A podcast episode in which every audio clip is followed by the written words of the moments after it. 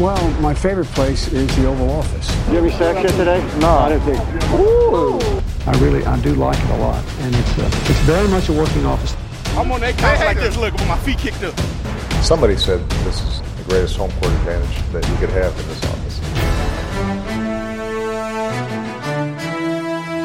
Velkommen ind for her i det ovale kontor.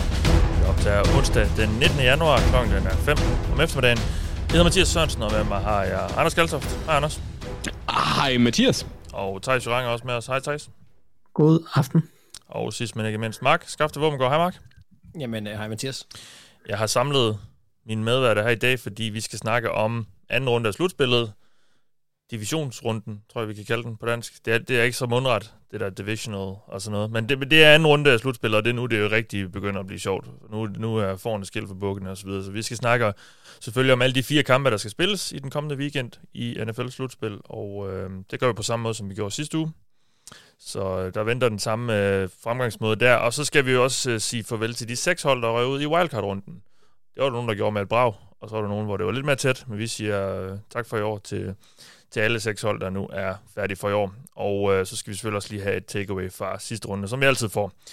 Men inden vi begynder på alle disse herligheder, så skal vi jo sige tak, som vi gør hver uge, og vi bliver ved med at gøre det, fordi at vi er så glade for dem, der støtter os inde på 10.dk. Det gør de med et valgfrit beløb for hvert program, vi laver, og øh, du kan også gøre det, hvis du ikke allerede gør det, på øh, 10er.dk. E Find det ovale kontor. Og hvis du har et par mønter i lommen tilbage øh, til års hver, hver søndag, når ugen øh, løber ud, så kan du overveje at donere dem til os ved at, at melde dig til ind på 10.dk. Og vi giver jo lidt tilbage i den her sæson. Vi uddeler en kop hver uge. Øh, vi har fået lavet de her kopper det er jo vel kontorkopper, meget øh, fede, synes vi selv, de er. Og øh, det gør vi altså til dem, der støtter os på tier.dk, og man har et øh, lod for hver femmer, man støtter os med, så jo mere man støtter os med, jo større mulighed er der for at vinde. Og øh, der er en masse, der allerede har vundet, og vi skal have fundet en mere, og denne uges vinder er... En. Vi trykker lige nu. PC.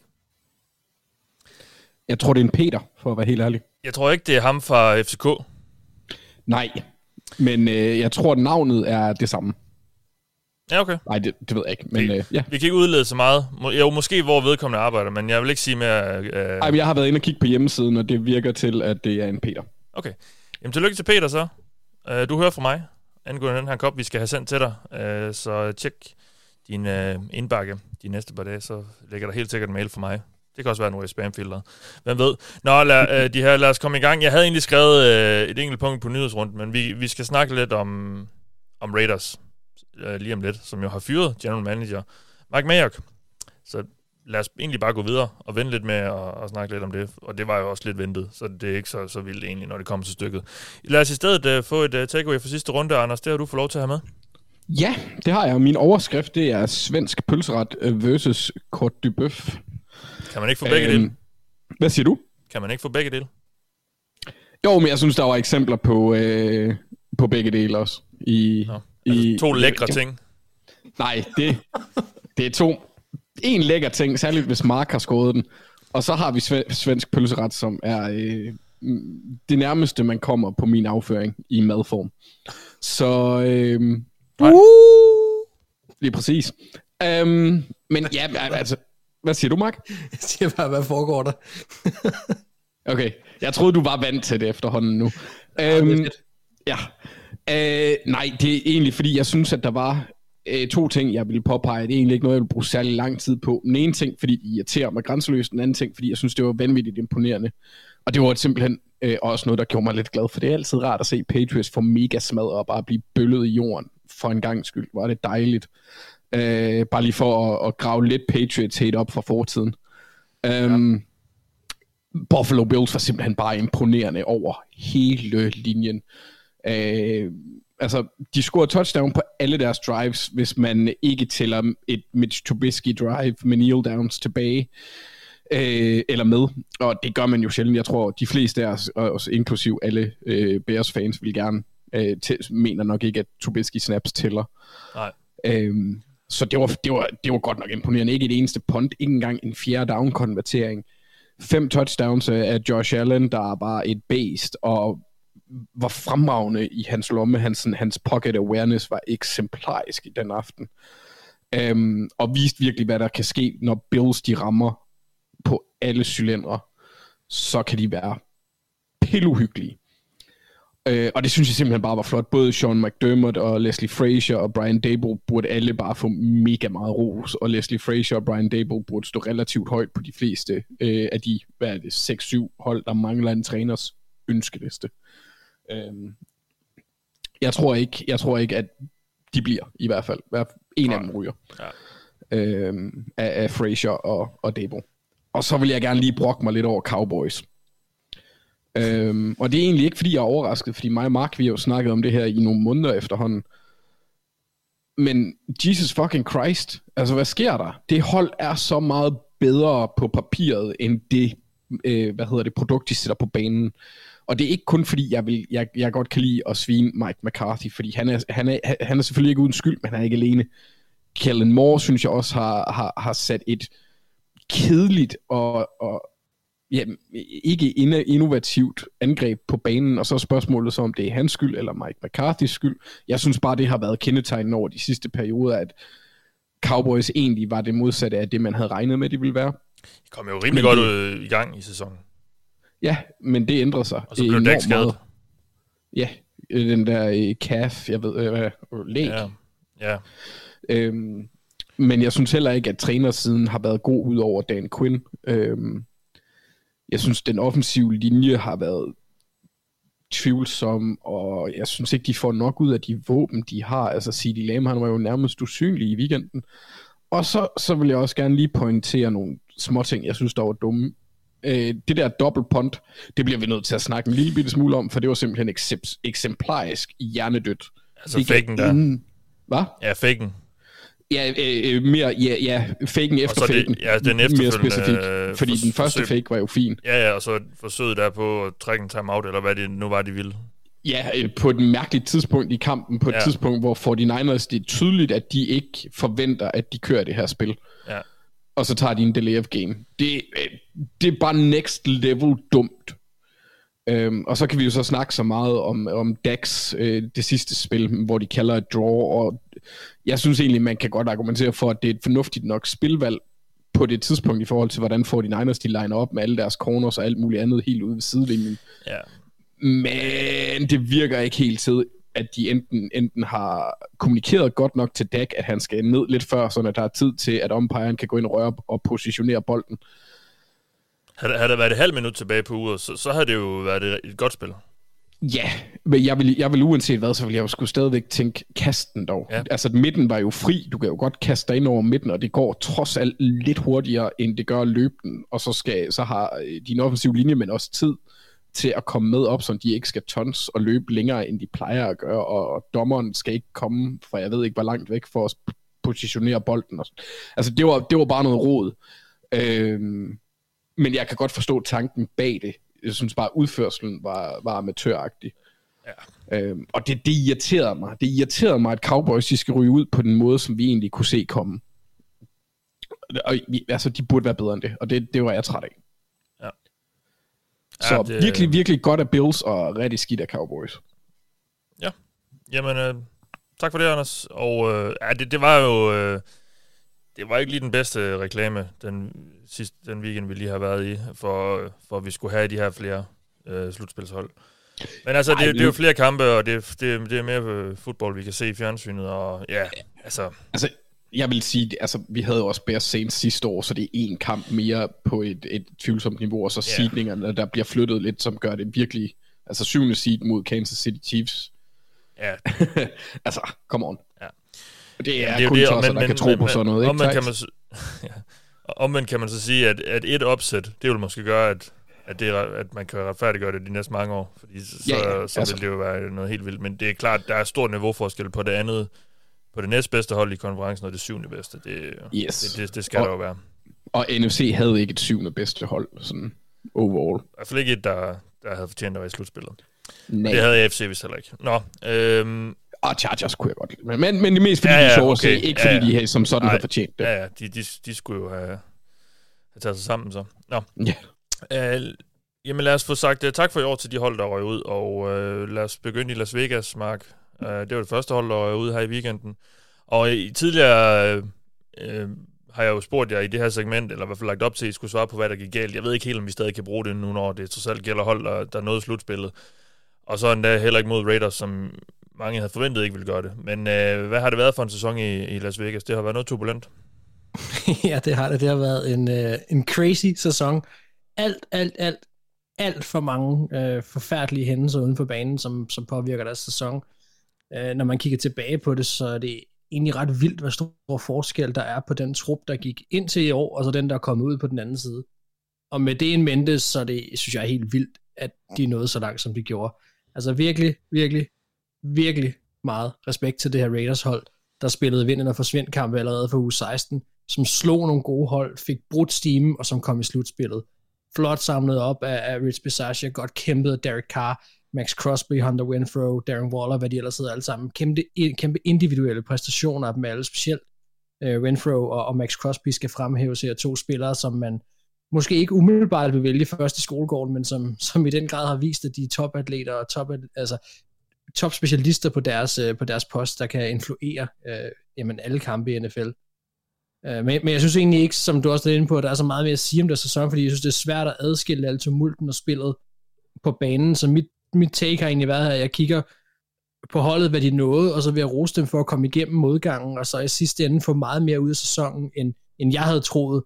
Øh, altså, og det er jo så også indgang, at øh, inden, inden alt det her skete, øh, da vi går helt tilbage til offseason, jeg troede ikke på, at de ville gå i slutspillet. Så jokes on me, det gjorde de alligevel på trods af alt det her. Uh, der var selvfølgelig en naturlig op- og nedtur i deres spil, men alt i alt, så, så synes jeg, at den trup, der sluttede sæsonen, kan være rigtig stolt af det, de nåede. Og så vil jeg egentlig hellere tale fremtid. Altså, ja.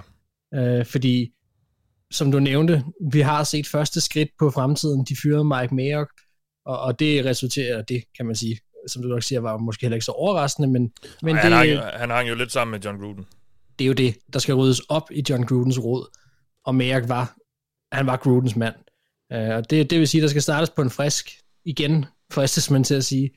Øh, og, og vi har, vi har snakket meget om deres tvivlsomme draftvalg, Øh, nogle af dem har været okay, og her snakker jeg selvfølgelig Gruden og Merrick. Nogle af dem har, har vist sig at være okay, men, men deres sådan grundidé om at bygge en sund kultur op omkring bestemte spillere har været fejlslagen i sådan en grad, at det ligner en katastrofe udefra. Så, så han skulle også ryge. Uh, det, det synes jeg, der ikke kunne være nogen tvivl om, at han skulle. Det store spørgsmål bliver jo så nu, om, om Rich Bisaccia har gjort nok til at blive head coach på fuld tid, eller hvad der kommer til at ske der.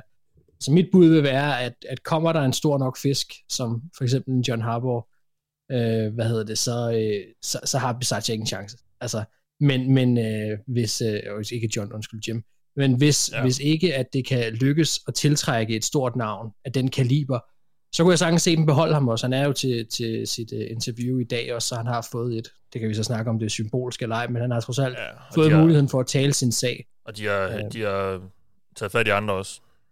Ja, det har de, og det, det kan man sige, det skulle de allerede gøre inden, fordi at, at han stod som interim head coach, så, ja. så det var ligesom, det lå ligesom i korten, at de ville snakke med andre også. Ja. Øhm, men, øh, men han får da chancen for at tale sin, sin sag nu, og, og jeg, altså, jeg tror virkelig, at der skal, jeg tror faktisk, der skal et ret stort navn til, for at man ikke siger, okay, det er måske meget godt med lidt ro på baglandet, og spillerne har hans, øh, hans trust lige nu. Øhm, så jeg, altså, jeg kunne godt se, at han får lov til at beholde det her job, med mindre der kommer en af de her større navne. Og så, og det kan man så sige, alligevel, så vil der jo skulle sættes en ny tone.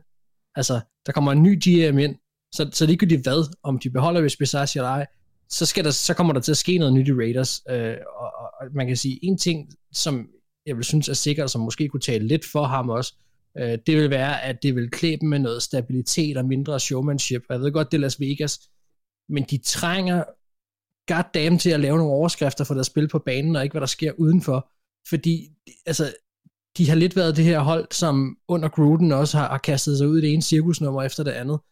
Og det, jeg synes bare ikke efterhånden, de klæder dem. Øhm, og, og, og, i den sammenhæng, og ved alt, hvad der kommer til at ske i fremtiden, bliver det selvfølgelig også værd at holde øje med, med Derek Carr i alt det her, fordi altså, Raiders har jo tidligere været rygtet som en destination for en, for en potentiel uh, free agent quarterback, en, en større en igen. Uh, og sker der det, at der kommer en ny head coach ind, som for eksempel en Jim Harbaugh, så kan det være, at det kan hjælpe uh, på at, at, at være attraktivt for for eksempel en free agent quarterback. Uh, Carr han går ind i, i sidste år af sin kontrakt, og altså, Det kan også betyde, at, at Raiders kommer til at kigge på en quarterback i draften igen, øh, hvis, der, hvis der kommer en helt nyt setup i ledelsen. Så, mm. så jeg synes sådan set, at, at Raiders... Nu skal vi lige vente og se, hvad der sker med head coach. Det, det kommer nok til at betyde meget de næste par dage, hvad der kommer til at ske der, fordi beholder man Rich Bisaccia, så tror jeg også, man beholder Derek Carr. Men, men gør man ikke, så vil jeg være i tvivl om, hvad der kommer til at ske med Derek Carr. Det bliver i hvert fald spændende at holde øje med. Ja. Hej Thijs. God aften. Du er med stadig. Jeg, jeg er med. Lidt Det er godt. Ja. Jamen, og du har jo øh, fået til opgave at fortælle os lidt om Patriots sæson. Hmm, ja. Øhm, interessant sæson. Spændende sæson. Øh, generelt set en, en ret habil, god sæson af Patriots. Øh, Mac Jones, som jo blev valgt som den femte quarterback i draften. Øh, spillede jo en flot rookie-sæson. Den, den bedste, overordnet set den bedste rookie-sæson af alle rookies jo. Øh, quarterbacks umiddelbart. Øh, og det er jo i sig selv øh, et kæmpe succeskriterie for Patriots, at de har fået Mac Jones ind, som, som viser, at han i hvert fald øh, mentalt er 100% med. At han er, øh, kan overføre de egenskaber, han også havde i college i forhold til at øh, være dygtig, øh, selvfølgelig både mentalt, men timingmæssigt, præcisionsmæssigt, øh, og, og, og på den måde ligesom give Patriots et funktionelt og godt angreb, som var milevidt bedre, end hvad de havde sidste år. Øh, det, det er jo en kæmpe succes. Øh, vi fik også at se i slutspillet, trods alt, at han er en rookie, at Patriots angreb har været meget afhængig af løbespillet, og når det ikke har fungeret i, i en eller anden grad, øh, så, så har de har de nogle begrænsninger offensivt, og det er ikke kun Mac Jones, det er lige så meget receivergruppen. Øh, og så fik vi set, at forsvaret stadig også mangler nogle brikker. Øh, det, det, jeg siger ikke, at de havde kunnet stoppe Josh Allen, øh, uanset hvad. Ham kommer de til at kæmpe med i mange år fremover. Øh, men, men at der mangler nogle brikker rundt omkring på forsvaret, øh, selvom de har fået mange til i offseason og mange tilbage fra 2020 corona-situationen, så, øh, så, så mangler der stadig nogle brikker. Og det tror jeg egentlig er det, vi skal ligesom kigge på med Patriots, det er, det her det var en, altså efter Tom Brady, så skulle de jo ligesom bygge holdet op igen, og det gik ikke ret godt i 2020. Øh, jeg tror, mængden af øh, opt-outs og en overvurdering af deres eget roster gjorde, at 2020-holdet plus nogle skader til Cam Newton og sådan noget, var, var dårligt. I år tog de et stort skridt i den rigtige retning på begge sider af bolden, men de skal jo så fortsætte. Øh, de skal give Mac Jones en, en god, rigtig god wide receiver på ydersiden. Det nytter ikke noget, at de kun har nogle fornuftige øh, sådan wide receivers, der gør lidt fornuftigt hister her. Kendrick Bourne har været en fin signing, og Jacoby Myers er en fin receiver. Men altså Nelson Aguilar har jo ikke gjort nogen forskel overhovedet, og de mangler virkelig nogen, der kan flytte bolden udvendigt, skabe consistent separation på ydersiden. Og det skal være det helt store mål i den her offseason, det er at give Mac Jones lidt flere våben på ydersiden. Øh, og så på forsvaret mangler de lidt rundt omkring med en linebacker, måske med lidt mere fart i stængerne, og lidt på cornerback, og lidt på pass rush osv. Men altså, jeg synes, at på alle måder, godkendt sæson af Patriots, god sæson af Patriots, der var på et tidspunkt der midt i sæsonen, da de bare smadrede alle hold øh, fysisk, at man tænkte, kan jeg vide, om det kunne blive til mere? Det kunne det trods alt ikke. Der var der stadig en rookie under center, og nogle andre mangler på holdet. Men altså, på mange måder en, en, en sæson, der ligesom går i en rigtig retning for Patriots, synes jeg. Jamen, øh, tak for det, Thijs. Så, så lad os lige høre lidt om uh, Philadelphia Eagles, Anders. Et hold, som øh, jeg tror fald ikke nogen af os fire havde regnet med at skulle komme så langt, som de gjorde. Jeg tror, jeg havde dem som hold nummer 30 eller 31 i Ja. vores ranking. Jeg var Ja. overhovedet ikke købt. Jeg, havde, jeg, jeg, var, jeg, jeg, jeg tog fejl. Altså, øh, de havde jo, jeg tror, jeg lavede, vi lavede jo både head coach og, QB power ranking i offseason, og, og der. Mm. til sammen deres head coach QB du var den klart dårligste. I, øh, det var så, der havde Texans, så det var, de havde så Watson i den, i den ja. Ja. regne, regnestykke der, men altså, ellers så, så lå de helt i bunden øh, på de der to. Ja, ikke på begge Ja. to, men til sammen. Ja. Nej, nej, det forstår jeg godt. Ja. Øh, det er jo også klart, med en rookie head coach kan man jo heller ikke sætte dem super højt, så vil han automatisk ligge relativt lavt. ja han gav jo ikke... Og en Øh, anden års corner, quarterback, så er det sgu også svært. ja, Sirianni overbeviste os jo heller ikke helt på de pressemøder der i offseason. Åh, oh, nej, nej, nej, men, men som vi også sagde dengang, så skal man sgu være, ellers så skal man være påpasselig med, hvad man lægger i Åh, ja, ja. Øh, performances, for han er, han, er, han er bare en spøjs. Han er et spøjst interview, øh, eller en spøjs pressekonferenceholder. Det har han gjort Ja. flere gange i år. Og Men det virker til-. Hvad siger du? Jeg har vel også overrasket i forhold til, hvad han kan kunne sende på banen. Ja, for det virker egentlig til, at, at de har altså, øh, overordnet set har, har lavet en del fornuftige ting. Øh, de, de har gjort det bedre, end jeg havde regnet med. Jeg havde ikke regnet med, at de ville være i nærheden af slutspillet, og da de i starten af sæsonen på et tidspunkt havde tre valg i top 10, der gav det bare mening for mig. Øhm, men jeg synes, at de fik øh, et endelig, altså på, det virkede som i starten, at de ikke rigtig ville løbe bolden, men over den sidste måneds tid til halvanden, der fik de gang i at bruge Jalen Hurts på den måde, altså bruge det aspekt af hans spil, der virkelig gør ham speciel i forhold til øh, nogle alternativer. Øh, Gardner Minshew for eksempel, det er lidt svært for ham at løbe. Um, og jeg synes egentlig, det der, det der gik galt, det var, at de mødte et bedre hold i forhold til sæsonen. Så den er ret simpel. Øh, og, og, og havde en skadet quarterback, så den, den lille chance, de havde, den, den var bare ikke til stede. Øhm, og så synes jeg, jeg synes egentlig, jeg vil være tilfreds og, og, og, og fortrøstningsfuld, hvis jeg var Eagles-fan. Øhm, også fordi, at de har nu er det jo så godt nok, de der førnævnte tre valg ligger jo så i bunden af teens nu, jeg mener det er fra øh, 15 til 19 eller sådan noget i den stil, jeg kan ikke helt huske det. Øhm, men, eller 17 til 19 og så en efter det, noget i den stil. Så de kommer til at ligge der i midten, og det er en rimelig god dybde draft i forhold til, hvad jeg har, øh, eller hvad jeg har kunne læse mig til, så ikke sådan super top heavy, men meget bred. Øh, så der er jo muligheder for, at de virkelig kan gøre meget, men jeg synes stadigvæk, at det største problem for dem er, at de ikke har sikkerhed på quarterback. Jeg synes ikke, vi har set nok til, at Jalen Hurts, at man kan føle sig sikker på ham. Men jeg synes samtidig også, at vi har set nok til, at, de ikke bør forsere et quarterback move, hvis det ikke giver mening. Altså man skal jo ikke trade op for at draft Matt Corral, eller Malik Willis, eller Kenny Pickett, eller hvem pokker det nu er, der bliver nævnt deromkring. Nej, frygten er vel så inde i et eller andet ingenmandsland, hvor du har noget, der er godt, men ikke godt nok. Altså i forhold til... Og beholde øh, Hurts. Ja, men det er, jo, det er jo samtidig, altså det jeg, det jeg, hvis jeg var Eagles, så det jeg ville gøre, det var, at jeg ville kick the tires på nogle forskellige veteran quarterbacks, fordi jeg tror, de kan komme rimelig langt, hvis de får en veteran. Uh, jeg tror ikke personligt på Jalen Hurts som en mere end en middelmodig starter. Uh, det kan han sagtens modbevise. Det er jo ikke, fordi vi har set super meget. Han skal også have tid til at udvikle sig. Men der, ja, bare, der sker bare ikke nok. I søndag stod han vist lidt med foden også. Og, ja, det var tydeligt at se, at ja. han ikke var lige så mobil, som han plejer at være. Men ja. der er også nogle steder, hvor at, altså han misser Devontae Smith nogle gange også, hvor han er pivåben, hvor han bare ikke ser ham. Så altså, der er, manden skal have lov til lige at lære det også. Øhm, men så jeg kan godt se dem gå med ham næste år, og så, og så bare øh, gå, gå med den bedste spiller, for de har også nogle, altså de har jo mangler mange steder. Øh, altså deres linjer er gode, men resten af, resten af talentskabet er rimelig tomt. Altså linebacker, corner, slag er fin, men ellers ikke rigtig noget. Så har de måske Avante Maddox. Og så er det den defensive linje og den offensive linje, der er deres primære øh, go-to enheder. Så de har mange steder, de kan, de kan placere noget investering. Og det kan de gøre meget med tre draft picks der i, mm. i første runde. Så den ser, jeg vil være positivt stemt, hvis jeg var Eagles-fan, mere end jeg havde forventet, jeg ville være, inden sæsonen gik i gang. Ja.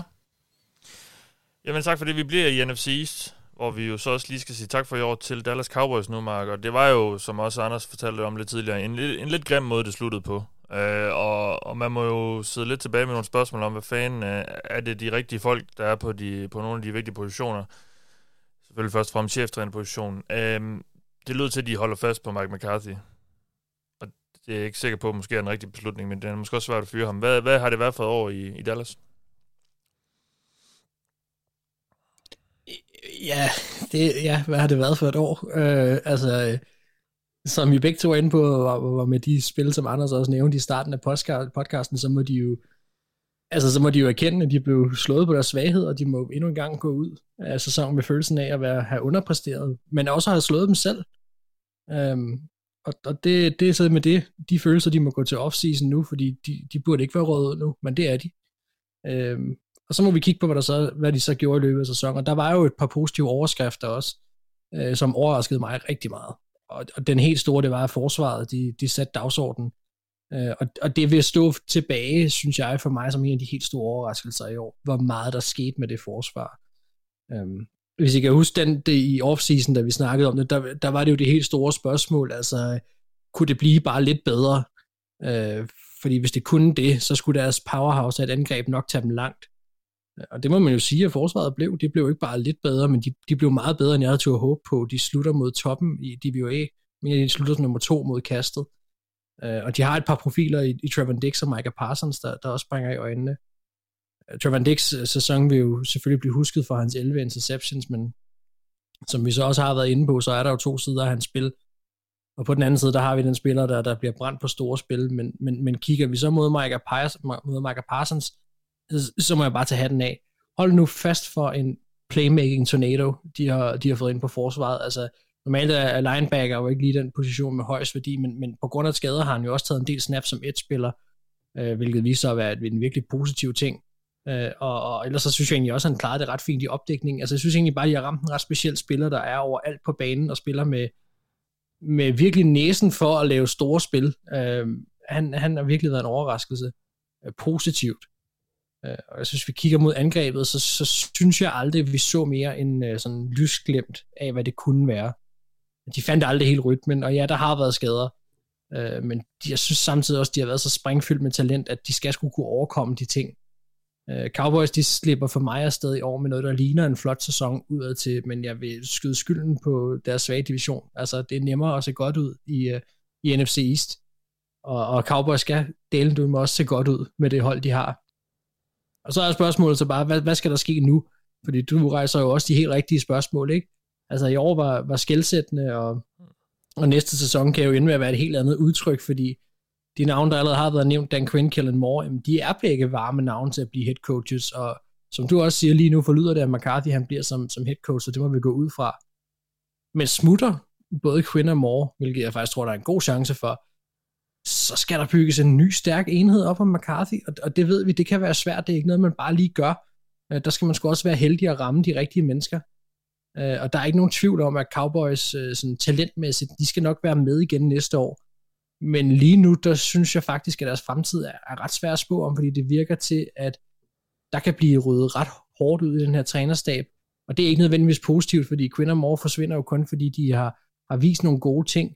Øh, og, og blive efterladt med McCarthy må, tænker jeg, for Cowboys fans føles som om, at de sidder tilbage med sorte pæ efter alle de andre klubber ligesom har plukket dem på skift.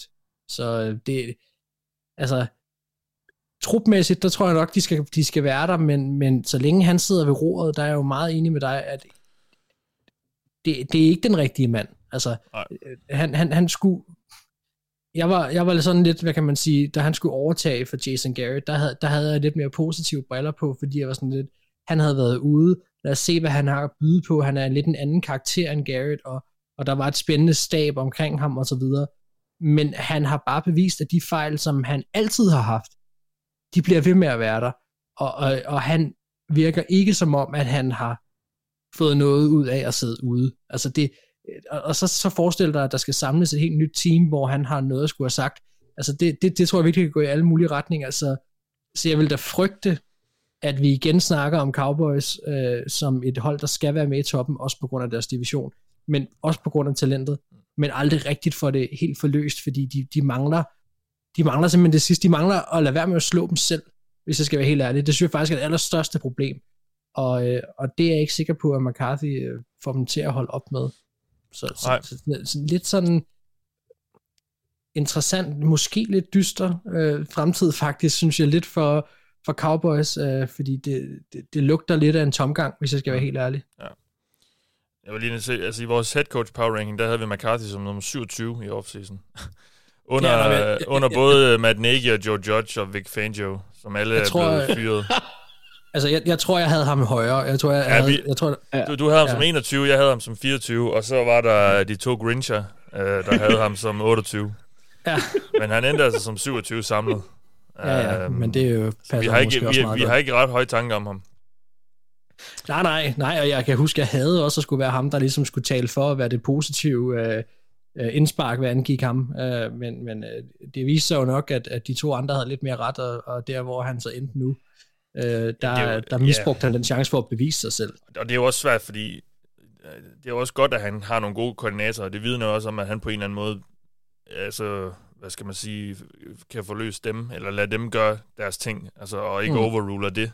Så på den måde er han jo en god head coach, men der er bare ikke ret meget, altså der, der, vi har ikke ret meget tiltro til, at han, at han øh, kan, kan gøre det sådan rigtig godt, og, og komme med det der ekstra, som der jo skal til, hvis man skal rigtig langt øh, i NFL-slutspillet. Og øh, jeg, jeg tror da heller ikke, han ryger sådan mega meget længere op, når vi laver den her næste år, hvis han, hvis han bliver.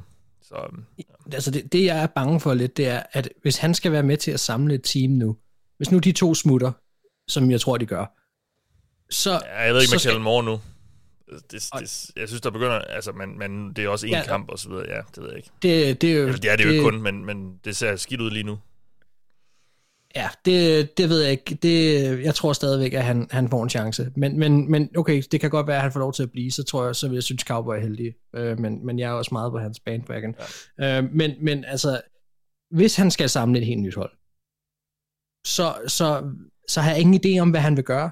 Fordi du er jo sådan set ret nok i, at han, han kommer ind. Dan Quinn, synes jeg, et eller andet sted, øh, ikke måske var en no-brainer, men et, et lidt sikkert valg, der han kunne blive hævet ind og også en, som han nok kender, og, og som har noget mere rutine og så videre, og som måske også godt kunne være gået galt. Jeg tror ikke, der var nogen, der havde regnet med, at han skulle forløse forsvaret så meget, som han gjorde. Mm. Øh, og, og, og, altså, det kunne godt sagtens have været et ringe øh, valg også fra hans side af. Det var måske den mere safe choice. Men hvis han skal ud og, og hive begge koordinatorer ind og samle et hold og være med til at skabe en Cowboys fremtid, det, det, det, det synes jeg, det, det vil jeg ikke bryde mig om, og det kan jo i princippet stikke i alle retninger. Jeg har svært ved at lure, hvad han vil gøre. Lad os, øh, Lad os tage den eventuelt, hvis det bliver aktuelt. Øh, og, og de to koordinatorer, de ryger. En af dem gør nok i hvert fald, ja. Nå, lad os øh, gå videre i teksten. Øh, Thijs, du skal sige farvel til din Steelers. Ja. Øhm, inden sæsonen tror jeg, jeg sagde ved Steelers lidt, at, at Marit-sæsonen for Steelers, det var sådan, at de ikke rigtig, de var ikke rigtig dårlige, de var heller ikke rigtig gode, vel? Altså, de, de, øh, de havde absolut ingen chance for at vinde Super Bowl, men alligevel så øh, sned de sig med omkring slutspillet, og så ender de med at draft som sådan noget 15-20. Det tror jeg var mit markedsscenarie inden sæson, og det ramte jo egentlig meget godt. Ja. Øhm, og det var også et realistisk markedsscenarie, det tror jeg så sagde inden sæson, at det føles som sådan en sæson. Der er så en, en totalt spildt sæson på, på sådan længere sigt, fordi at Ben Roethlisberger bare absolut ikke kan spille på det niveau, der skal til længere. Når man så kombinerer det oven, oveni med en, en rigtig dårlig offensiv linje, som vi også godt vidste, de havde, øh, så er det bare svært at få, få noget som helst ud af det. Øh, og så bliver forsvaret ramt af et par skader, og linebackerne falder fuldstændig fra hinanden, og så altså, at Steelers overhovedet nåede slutspillet, det var jo et, et seriøst mirakel. Altså, vi har et historisk ja. dårligt løbeforsvar, vi har en forfærdelig offensiv linje, vi har en quarterback, der knap kan kaste bolden mere end 15 yards ned ad banen, og alligevel så står Steelers i slutspillet. Altså, det giver ikke meget mening. Det, det, det var et af de mindst effektive angreb i hele sæsonen. Et af de dårligste løbeforsvar. Og de nåede slutspillet. Det må man bare give Mike Tomlin. Er, er, er der en, der kan grinde sejre ud øh, på en eller anden mærkværdig måde, så er det ham. Øh, og, og det er stor respekt til det. Men det, er en, det har været en spildt sæson på, for Steelers på, på mange punkter. Øh, man har selvfølgelig fået nogle unge spillere, har fået noget spilletid og så videre, men helt overordnet set, så i forhold til, hvad der skal ske i fremtiden, øh, så er Steelers ikke kommet meget længere, fordi man skal alligevel starte forfra nu med en ny øh, øh, defensiv koordinator, virker det til. Øh, Keith Butler ser ud til måske at stoppe karrieren. Øh, det samme gør Kevin Colbert, general manager, efter sine. Øh, det samme gør Ben Roethlisberger selvfølgelig, så du skulle finde en ny defensiv koordinator, en ny general manager og en ny quarterback. Ja. Øh, og, og derudover skal holdet jo have talentinvesteringer på alle mulige positioner, især den offensive linje. Altså, så vi har virkelig et, et, et genopbygningsarbejde, som står foran uh, Mike Tomlin og company uh, i den her offseason og, og næste sæson. Og det er, uh, jeg tror jeg sagde det også sidste år, inden Steelers sæson, inden 2021. Det er svært at forestille sig, at Steelers på nogen måde bliver bedre. Det kræver, at de, de bare øh, nailer quarterbacken i draften, og han bare kommer ind af en instant succes øh, mod alle odds. Men det er den eneste måde, jeg kan se, at Steelers bliver bedre på næste år, umiddelbart. Ja. Øh, så, så det er jo en, en interessant ny fase, hvor at, at man skal prøve at bygge noget op, og det bliver også meget sjovt at se Mike Tomlin i den rolle selvfølgelig, Øh, fordi nu har Steelers de sidste 15 år med Ben Roethlisberger hver eneste år kan prøve at, at nå så langt som muligt og, og vinde Super Bowl, så at sige. Prøve at maksimere deres hold. Og nu skal der måske øh, lidt mere tålmodighed til på nogle positioner. Øhm, så det bliver interessant at se. Øh, så, så overordnet set er det jo en godkendt sæson i forhold til, hvad Steelers gerne ville. Øh, meget imponerende, at de når slutspillet så dårligt, som de har været. Øh, men, men det, altså nu, nu starter det rigtige arbejde, og det er at, at prøve at finde ud af, hvem der skal spille quarterback på, på længere sigt uh, på Ja. holdet. Jamen lad os slutte af i det her segment med at høre om uh, Cardinals, Anders, som uh, røg ud på røv og albu natten til tirsdag. Også i den grad. Ja. Men det synes jeg også lidt var, var det var lidt forventningen i forhold til deres form over de seneste, hvad er det, halvanden måneds tid eller sådan ja, noget. ja. Øhm, Cliff er den nye John Gruden. Bare ikke lige så god. Ja. Øhm, jeg synes egentlig, altså, Og med det, det, mener der du, startede, og med det mener Undskyld. du, og med det mener du hvad? de starter godt, slutter elendigt. Ja.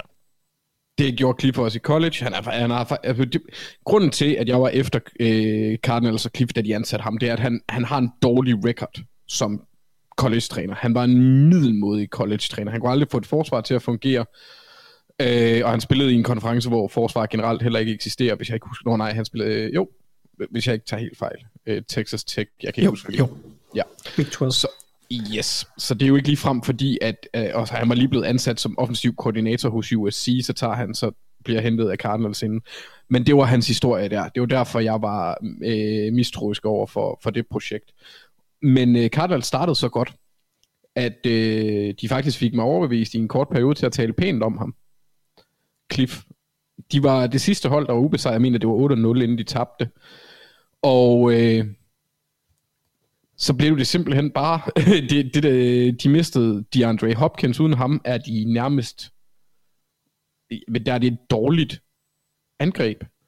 Altså, og, og en af de ting, der irriterer mig så grænseløst ved det her hold, det er, at det virker enormt meget til, at gameplanen, som vi også har nævnt tidligere, bare er give Kyler bolden, og så lade ham lave magi. Og det, fun- det, det, det synes jeg bare, han skal bidra- man, Der skal mere på bordet fra, fra, fra Cliffs side. Jeg vil ikke øh, have noget imod, at han blev fyret, for at være helt ærlig. Øhm, men jeg tror, han, han får i hvert fald et år mere. Men der skal til at ske noget. Øh, og for det, jeg, jeg ser det, Cardinals fremtid synes jeg egentlig ser sund ud, fordi de har Kyler.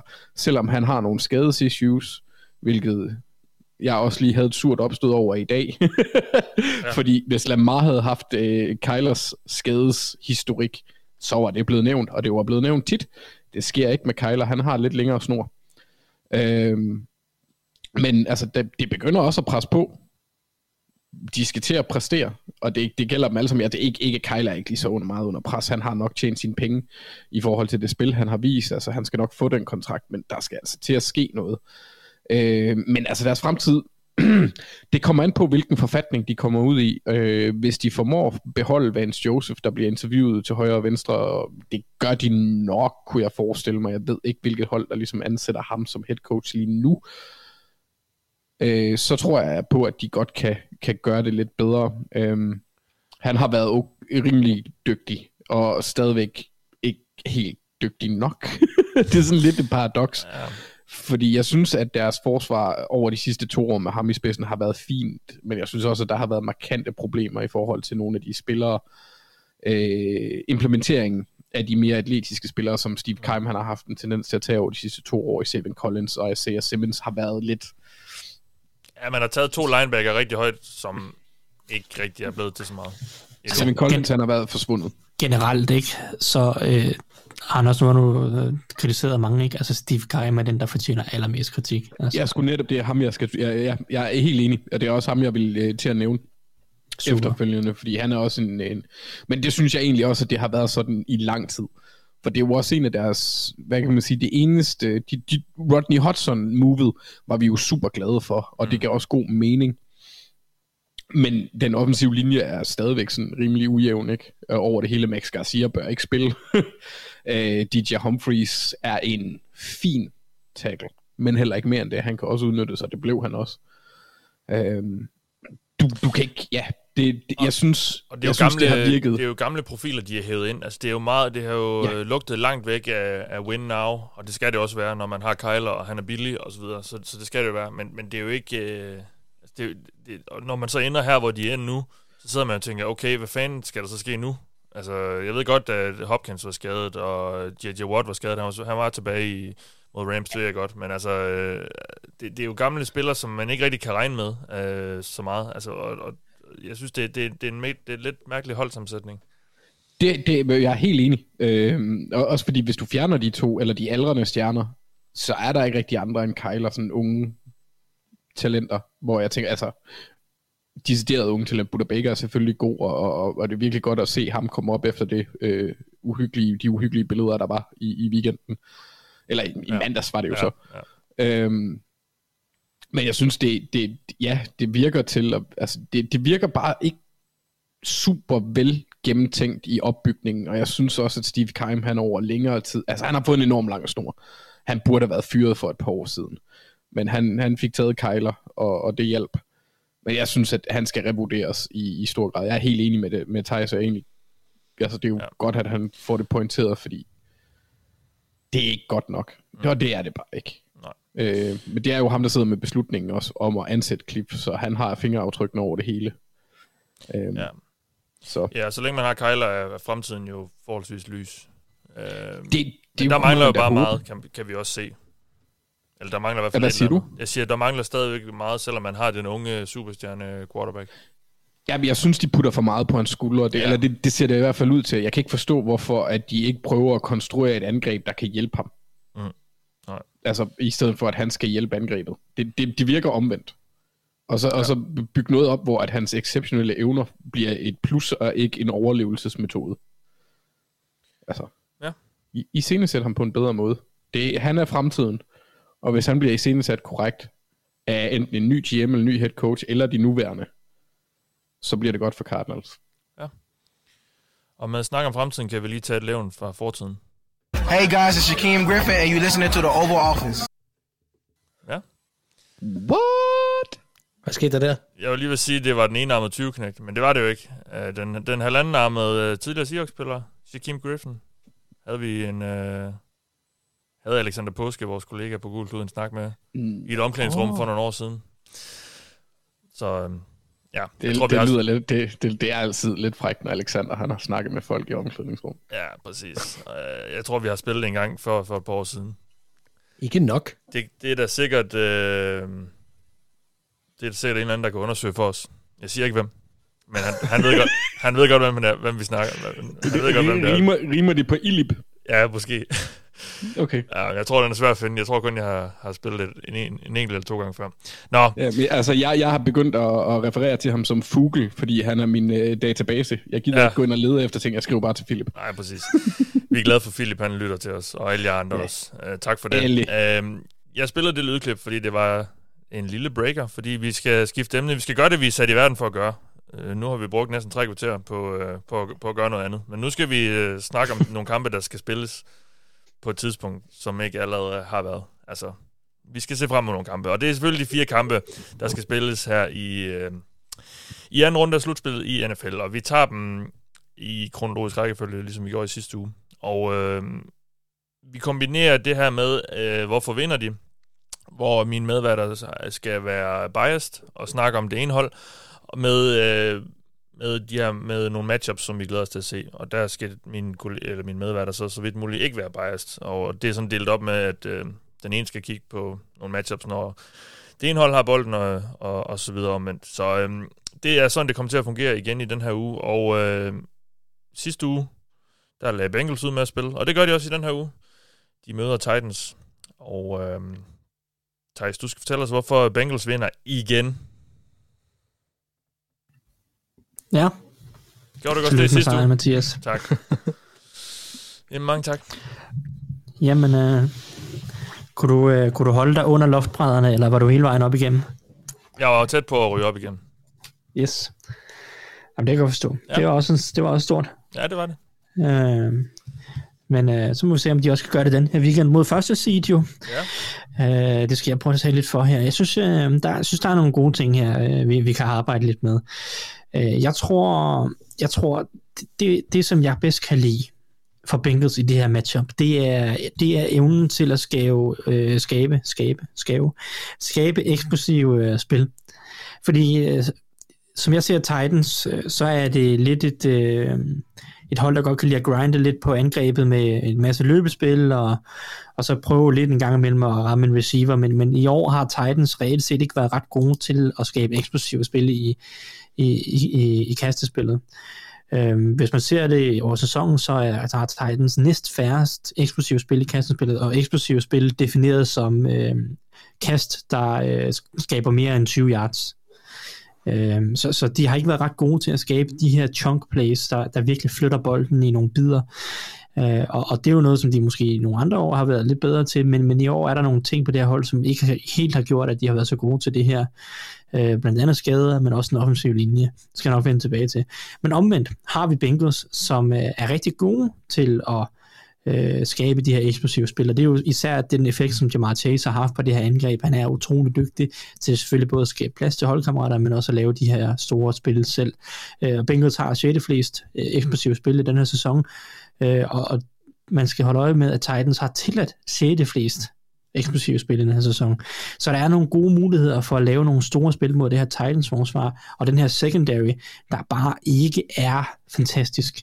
Øh, sidste gang vi så Titans i aktion var i U18 mod Texans, og der så vi øh, Janoris, han hedder ikke Janoris, han hedder Jack, Jack Rabbit Jenkins. Ja, ja. Øhm, Det er så øh, ja, det er dybt åndssvagt, men lad os, øh, lad os bare øh, respektere det, ja. og kalde ham Jack, øh, Jack Rabbit Jenkins, øh, Christian Fulton og nogle af de her typer i scenen, der vi så dem bare lidt sårbare.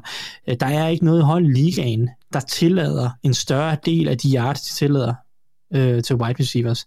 Altså det vil sige, at, at de tillader en eller anden almindelig yards, det vil sige, det vil sige 72,5% af de yards, som Titans tillader i kastespillet, det går til receivers, og det er den højeste procentsats i ligaen. Omvendt er Bengals et hold, der godt kan lide at flytte bolden gennem deres wide receiver. Det er kun Rams og Bills, som kaster mere og oftere til wide receivers end Bengals. Øh, så der er, der er nogle matchups her, som jeg glæder mig meget til at se, som jeg synes er til Bengals fordel. Jamar Chase, T. Higgins, Tyler Boyd, Øh, de her matchups, de har mod en mod et kasteforsvar og nogle cornerbacks, øh, som jeg godt synes, man kan angribe, det, det synes jeg taler en hel del til, øh, til Bengals fordel. Um, så vil jeg sige, i forhold til det her med at skabe pres på Joe Burrow, og han har været, han har været dygtig under pres i sæsonen, øh, men uanset hvad, er det selvfølgelig en vigtig del af det. Øh, Titans pass rush havde en forrygende øh, midten af sæsonen, der hvor Titans rigtig peakede, men jeg synes, deres pass rush har været for nedadgående i anden halvdel af sæsonen.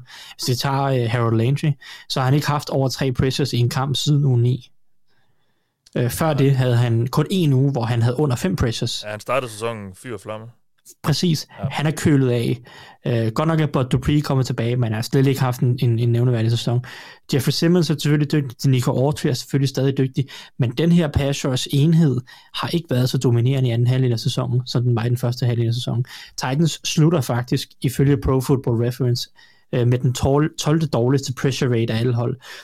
Noget af det er, fordi de ikke blitzer forfærdeligt meget, men, men altså, det er ikke nogen pass rush dominerende enhed, der måske kan udnytte den her offensive linje, som Bengals har, og få skabt pres på Joe Burrow. Så jeg, jeg føler, at der er gode muligheder for Joe Burrow til at stå derinde, få lidt tid i lommen, og så, og så lave de her eksplosive spil ned ad banen til wide receivers, der også er gode matchups. Defensivt øh, på, på, på, på, for, på forsvaret for Bengals. Øh, der kan jeg egentlig ret godt lide øh, no, deres evne, eller der, no, noget af deres matchups øh, på cornerback mod, øh, mod nogle af de her wide receiver. Titans har jo selvfølgelig Julio Jones og AJ Brown med, og de er nogle super dygtige wide receiver, men jeg synes jo faktisk, at Bengals er godt stillet i forhold til at håndtere noget af det her. Øh, Eli Apple og Chidobe Awuche er store, rimelig atletiske cornerbacks, som i hvert fald fysisk godt kan matche det her bullyball, som, som det nærmest føler som, at, at Titans spiller nogle gange med de her fysiske receiver. Øh, og, og som helhed synes jeg, at, øh, at Bengals kan godt tillade sig at, at matche op lidt på ydersiden mod det, og så øh, prøve at fokusere på at, at, at, lukke, ned, at lukke midten af banen ned, øh, både mod løbet, men også mod tight ends og play action osv. Øh, og, og det, som jeg især vil lægge vægt på på forsvaret, det er, hvis man, som, øh, hvis man antager, som jeg gør, at Bengals kan flytte bolden offensivt, skabe det her eksplosive spil, så tvinger det også Titans, Titans lidt ud af deres comfort zone, fordi så skal de også ud og kaste bolden mere. Så kan de ikke bare blive ved med at løbe bolden, hvis de skal ud og jagte lidt en Joe Burrow og, og Jamar Chase. Øh, og, og Titans offensiv linje, det synes jeg stadig er deres offensive store svaghed. I hvert fald i pass protection. Det er ikke en god pass protection offensiv linje, øh, Titans har. De er gode til at løbe bolden, men de er ikke ret gode til at pass protecte. Og det føler jeg kan blive en stor svaghed mod Bengals øh, ret glimrende pass rush. Øh, typer som Trey Hendrickson og Sam Hubbard, som har haft glimrende, glimrende sæsoner, øh, og lidt hjælp indenfra, også fra en Larry Ogunjobi og så videre. Som ikke er med. Er han ikke med? Han er skadet. Han er ude. Nå. Sæsonen. Men Hendrickson ser ud til at blive klar. Ja, så Hendrickson og, og Hubbard i hvert fald, øh, ikke desto mindre, og øh, altså, hvis du bare tager deres højre tackle, øh, øh, Que- Questenberry, det er, øh, han har tilladt 11-6 i år. Det tager jeg vil også lige sige, at Bengals har også hentet Zach Kerr. Han- er egentlig også en udmærket spiller. Ja, men han er mest en, mest en runstopper, er han ikke? Og Jo, jo, men i forhold til erstatning for, for Larry Ogunjobi er det jo, er, er det er det jo ikke en, ham, en ikke god en, man kan en hente ind på gaden. der er, ja, Ja, men, jamen, det er altså, edgesne, der ligesom skal, skal gøre det for Bengals. Det er der, der skal skabe pres, og jeg synes der i hvert fald mod øh, Questenberry er et godt matchup, og han har tilladt 11-6 i år og har været deres store svaghed. Jeg synes, det er ikke en god pass protecting offensiv linje, så Nej. hvis Bengals kan komme ud, flytte bolden, skabe de eksplosive spil, øh, så, rammer, øh, så, så rammer vi ind i Titans øh, sådan ikke så komfortable øh, zone øh, på angrebet, hvor de skal ud og kaste bolden lidt mere, og som sagt, det har de ikke været gode til, i hvert fald i forhold til at skabe eksplosive spil. Øh, jeg så også en stat med, at Ryan Tannehill har den, jeg mener, det var den femte eller sjette dårligste sådan adjusted uh, completion percentage på kast, altså på dybe kast, øh, mere end 20 yards ned ad banen. Øh, så, så de har ikke været i stand til at, at skabe de her eksplosive spil, eller være ret gode ned ad banen, øh, Titans i år. Det har været mange korte kast, det har været løbespillet, øh, og, og så nogle af de her kast hen over midten. Um, og og det, det føler jeg til, at den her Bengals har den her eksplosivitet på angrebet, og de her playmakers, og det er ikke fordi Titans ikke har playmakers, men de har den her eksplosivitet i deres øh, angreb i år, som Titans i hvert fald indtil videre ikke har kunnet, kunnet præstere. Og det er egentlig det, som jeg tror bliver den største mm. faktor til, hvorfor Bengals kan vinde den her kamp. Det bliver spændende at se, apropos pass rush, om, om de rykker Hendrickson over på Questenberry, eller om de holder ham på Lewan, og så kører sådan lidt strength mod strength, og så lader Hubbard, øh, som ikke er en lige så god pass rusher, sådan, øh, have det lidt nemmere mod, mod Questenberry. Det kunne man, det bliver nok holde fast i. Han, han lader nærmest kun op på right end, Trey Hendrickson. Ja, det gør han, ja. Men, men man kunne godt overveje at lege lidt med det øh, i nogle situationer. Ja. Øh, hvad hedder det? Ja. Netop fordi Questenberry er en svaghed. Ja, og et par matchups, når, når Bengals har bolden, Thijs. Havde du det? Yes, yes, yes, yes. Øhm, On, du kan se her, er altså jeg har, jeg har unbiased, nævnt, ja. kan du høre mig? Ja, ja, det er bare, jeg siger bare, det det, skal, det er så lagt op til, det skal være, ikke skal være biased nødvendigvis. Ja, ja, jeg har nævnt Chase og de her matcher, men jeg synes faktisk, det er helt afgørende, for nu, hvis vi så tager biasen væk, så er det, det store bekymring for Bengals, tror jeg, bliver matchupsene på indersiden af den offensive linje. Øh, deres to guards ja. er ikke øh, noget vanvittigt, især ikke pass protection. Øh, Quinton Spain og, og Hakim Adeniji, Identity. Identity, som de siger åbenbart, øh, mod især Jeffrey Simmons, men også Denico Autry, det er dygtige uh, pass rushing defensive tackles. Men især Simmons bliver en stor mundfuld for de her to, tror jeg. Og, og det er det, jeg vil være mest bekymret. Jeg tror, det bliver meget afgørende, fordi hvis, hvis Titans skal have pres på Joe Burrow med succes, så tror jeg, at det skal komme fra Simmons og Autry. Øh, så deres matchups mod Identity og øh, og Quentin Spain, tror jeg bliver meget afgørende for, om, om Burrow får den tid, han har brug for. Mm. Jamen tak for det, Thijs. Mark, øh, du skal så fortælle øh, os alle sammen, hvorfor øh, Titans øh, knuser mine drømme og vinder over Bengals. Ja, det, altså, det, er, det er jeg sgu ked af, at jeg skal, Mathias. Men Ja. det bliver jo Ved du så hvad, nødt til. jeg, har det faktisk sådan lidt, Øhm. nu, nu har de vundet den slutspilskamp. Altså nu, nu, er, det, nu er det sådan lidt... Øh, Nu kan der godt gå 31 år igen.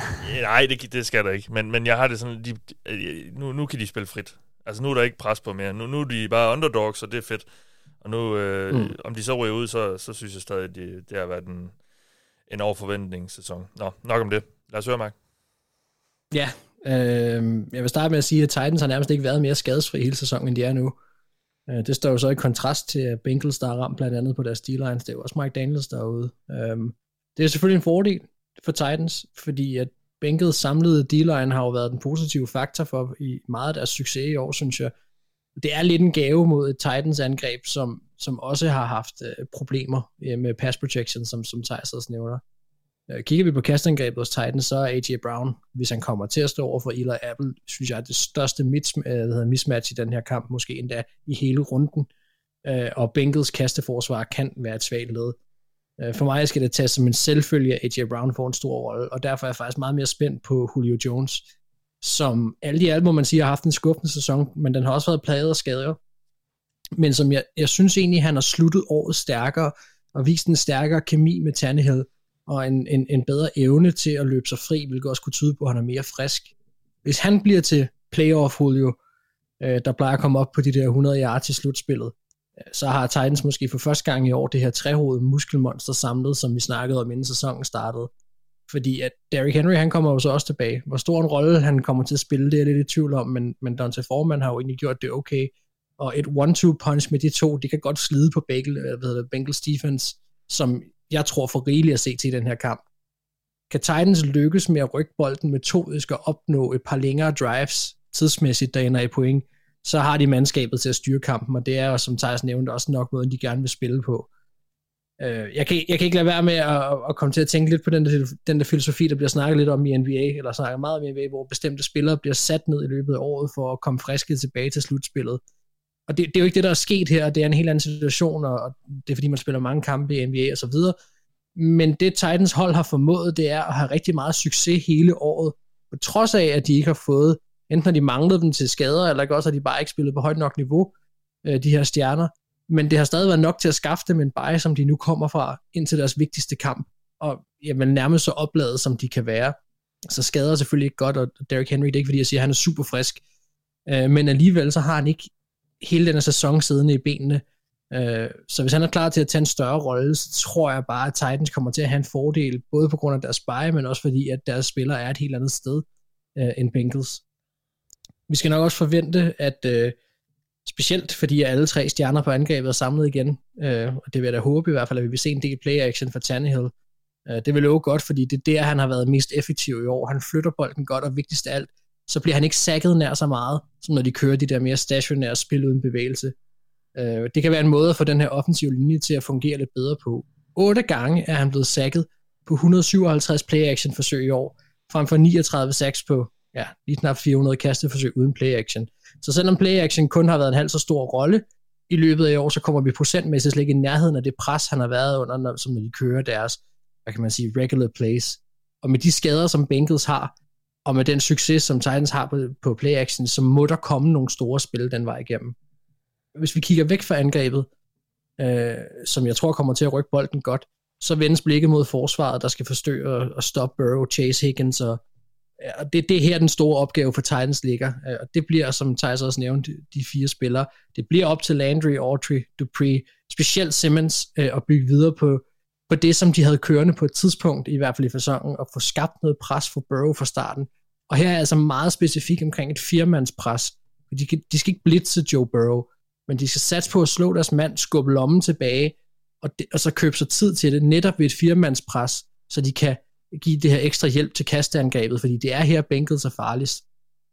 Og jeg synes faktisk, at Bengals skal betragtes som værende så farlige, altså som nogle af de helt gode angreb i ligaen, de angreb, som man måske ikke føler, man kan stoppe helt, eller i hvert fald på sigt, men man, som man fra starten af bliver nødt til at forsøge at holde for banen uden for indflydelse, for ødelagt deres rytme, give dem så få chancer, så når man laver de her stop på forsvaret, så har det rent faktisk en betydning for kampens udfald.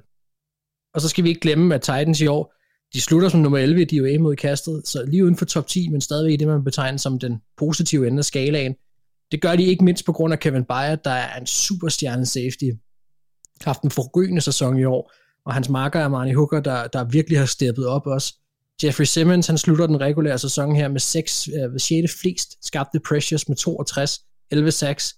Altså han, som Thijs også var inde på, han bliver, han bliver nøgle til at presse Burrow og forsøge at ødelægge det her angrebsrytme. Og det er selvfølgelig nemmere sagt end gjort, men det er et andet Titans forsvar, Shane Bowen har på banen i år, og det er et hold, som kan gøre det her mod Bengals. Blandt andet fordi, at de er blevet langt mere effektive på tredje down forsvaret. Altså sidste år, der var de det værste. I år der er de sjette bedste. De har kun haft en, de har, de har haft en tilladt konverteringsrate på kun 36,6 procent.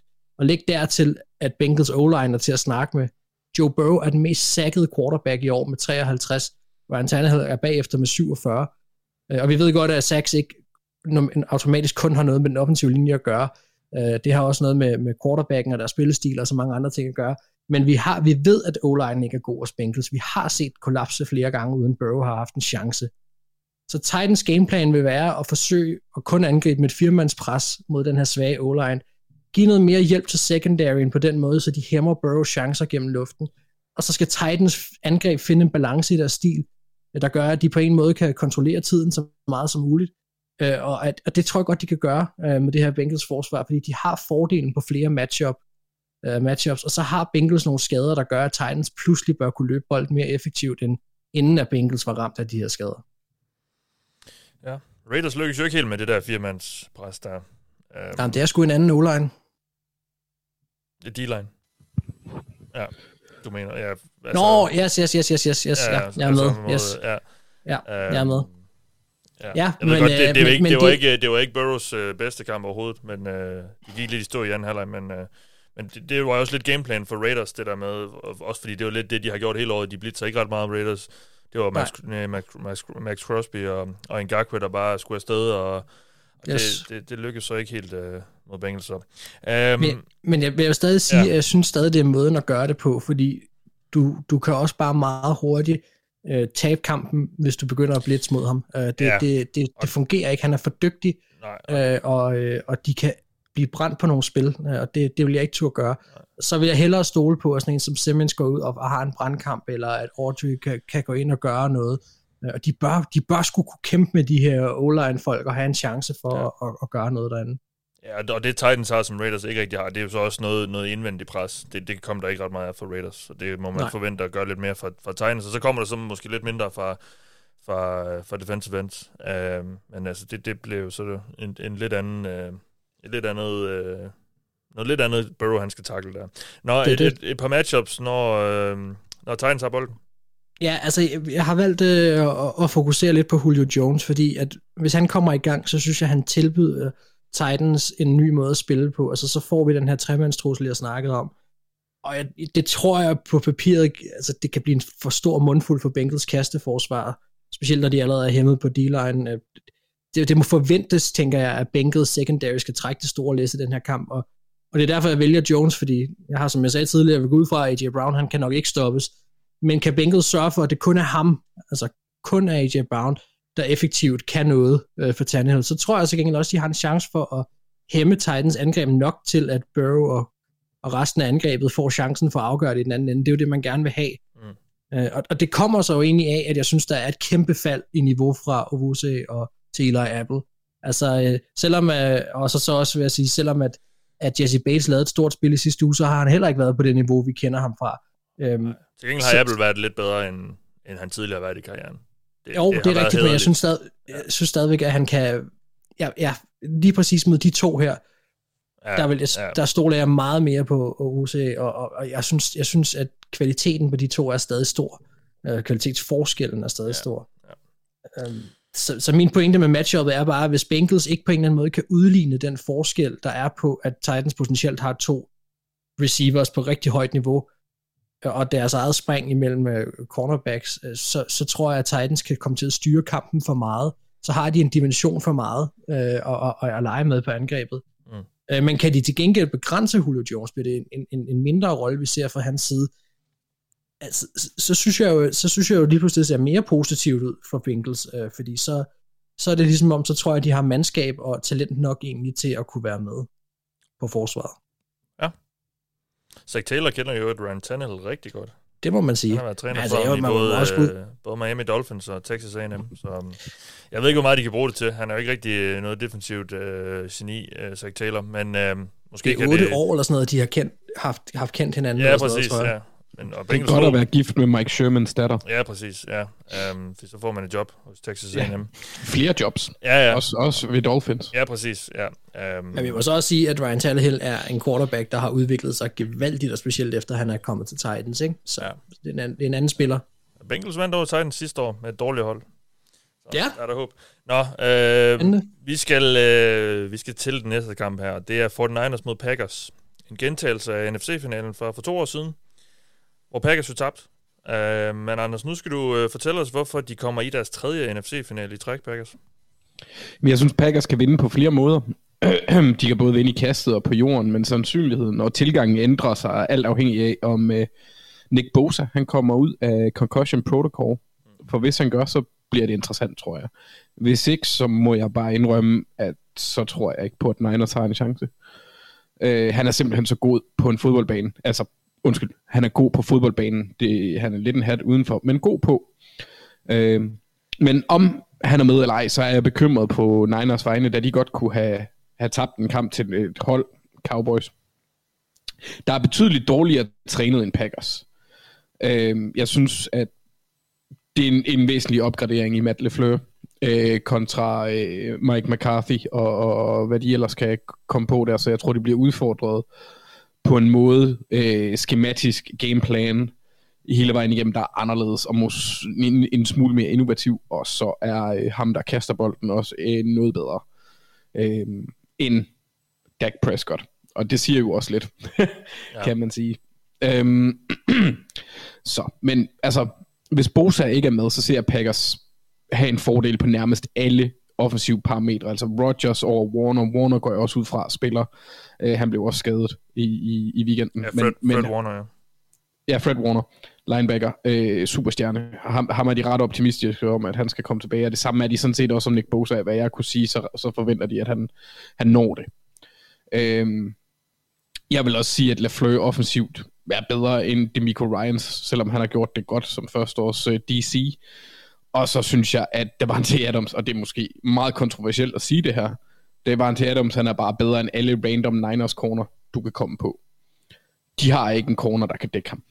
De har ikke tre corners, der kan dække ham. Jeg tror ikke, deres secondary kan dække ham.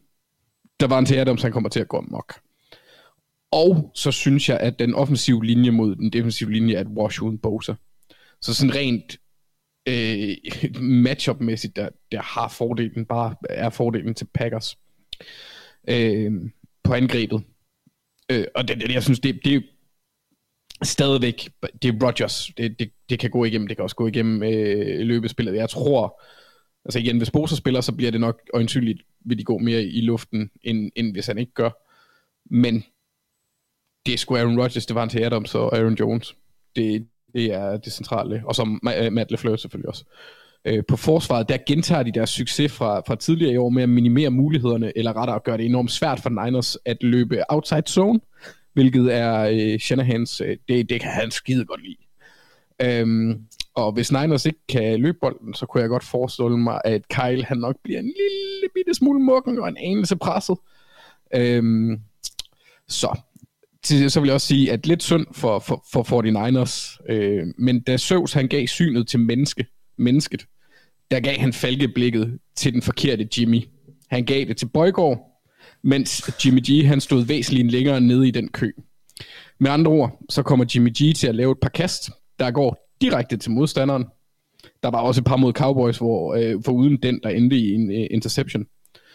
Og dem har Packers bare spilleren til at udnytte. Så jeg, er, øh, jeg garanterer, jeg ved godt, vi ikke må snakke om turnovers, jeg garanterer en turnover fra Jimmy G.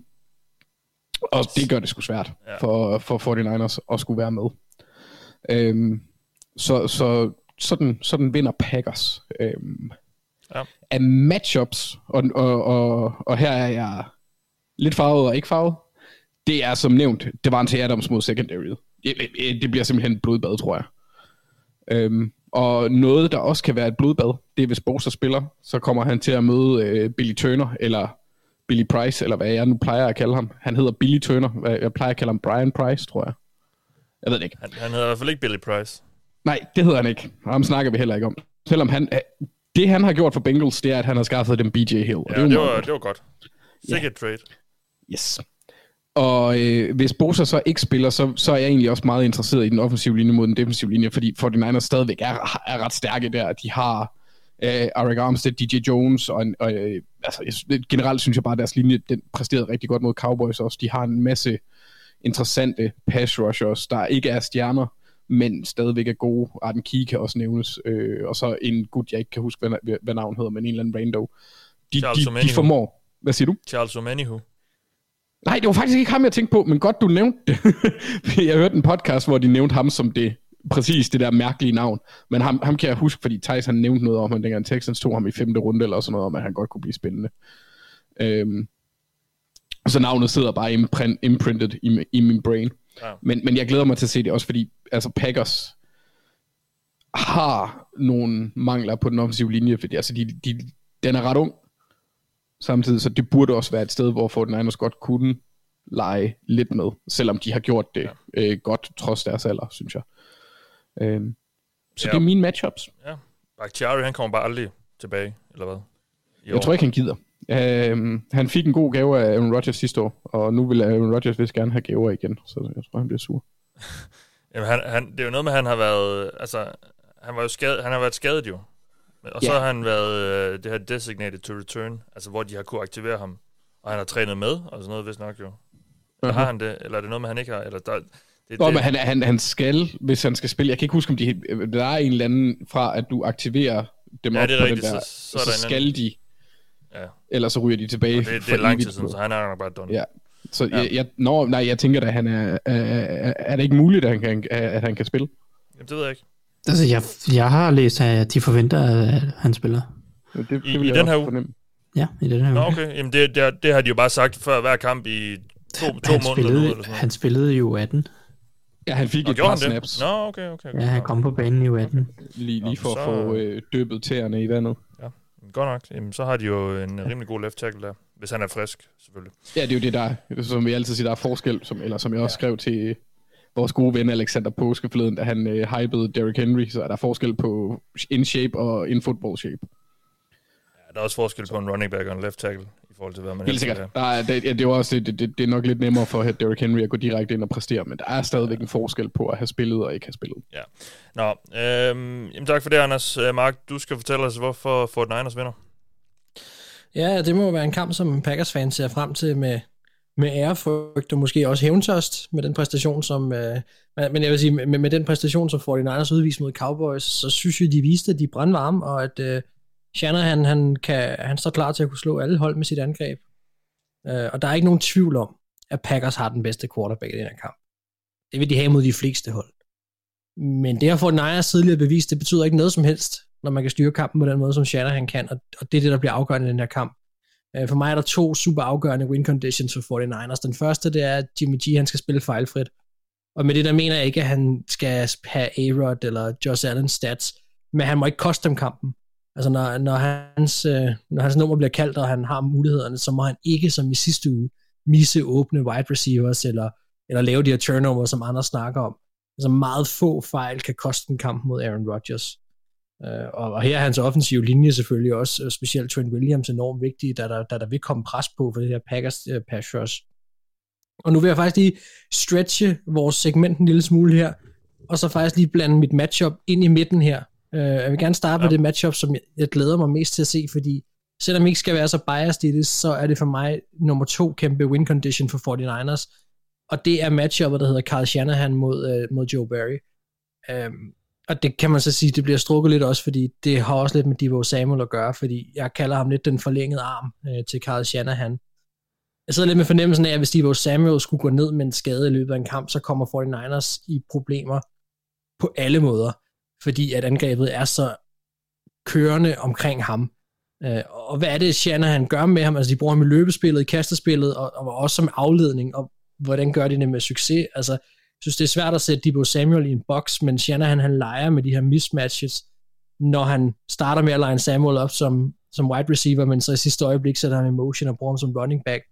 Det giver forsvaret et helt nyt look og, og, og en angrebspakke, som deres personel ikke nødvendigvis er sat på banen til at stoppe. Plus det ligger også op til, at der skal tages nogle hurtige beslutninger af individuelle spillere på forsvaret, og her er det, at der kan ske fejl. Øh, der vil være situationer, hvor 49ers angreb kommer til at have en overhånd, Øh, og det tvinger forsvaret til at vise, hvad de vil. Og så har Shanahan bare så fleksible spilkald og så unikke spillere, at de kan arbejde udenom det. Øh, og her tænker jeg jo så på typer som Debo Samuel, Karl Juszczyk og, og, og så videre. Øh, Shanahan er en mester i at strække banen og kreere de her mismatches.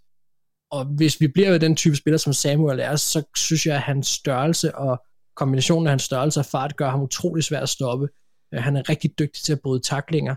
Øh, og når han bliver sat ind i det her zoneløbsangreb, hvor den, den offensive linje og deres dobbeltteams kan skabe de her store huller og muligheder for en spiller, der har næs for at finde huller, så kan han dominere på enkelte spil, og kommer man først et par skridt bagud på forsvaret, øh, jamen, så, så kan det koste en dag hele kampe, og det har vi også set Packers gøre før.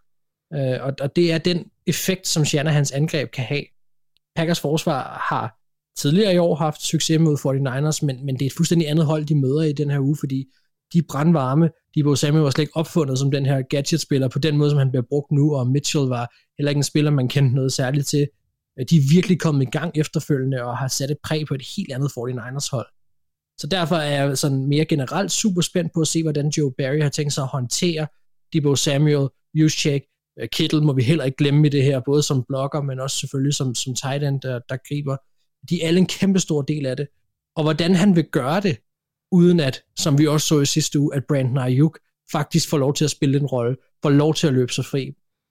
Det bliver et skakspil, som øh, selvfølgelig måske er lidt, lidt mere generelt sådan, men, men jeg synes, det bliver noget af det mest interessante ved hele den her kamp. Øh, og nu hopper jeg så lige tilbage igen til, hvorfor vinder 49ers, så jeg håber ikke, det er for forvirrende at lytte til, men, men vi bliver også nødt til at snakke lidt 49ers forsvar, fordi de kommer igen på en, en stor opgave. De vil igen være underdogs, igen være på udebane, igen stå over for et giftigt angreb, der kan eksplodere, og som så også ovenikøbet lige har haft en bye, og så i den der utaknemmelige kulde på Lambo. Øh, så der er meget imod dem.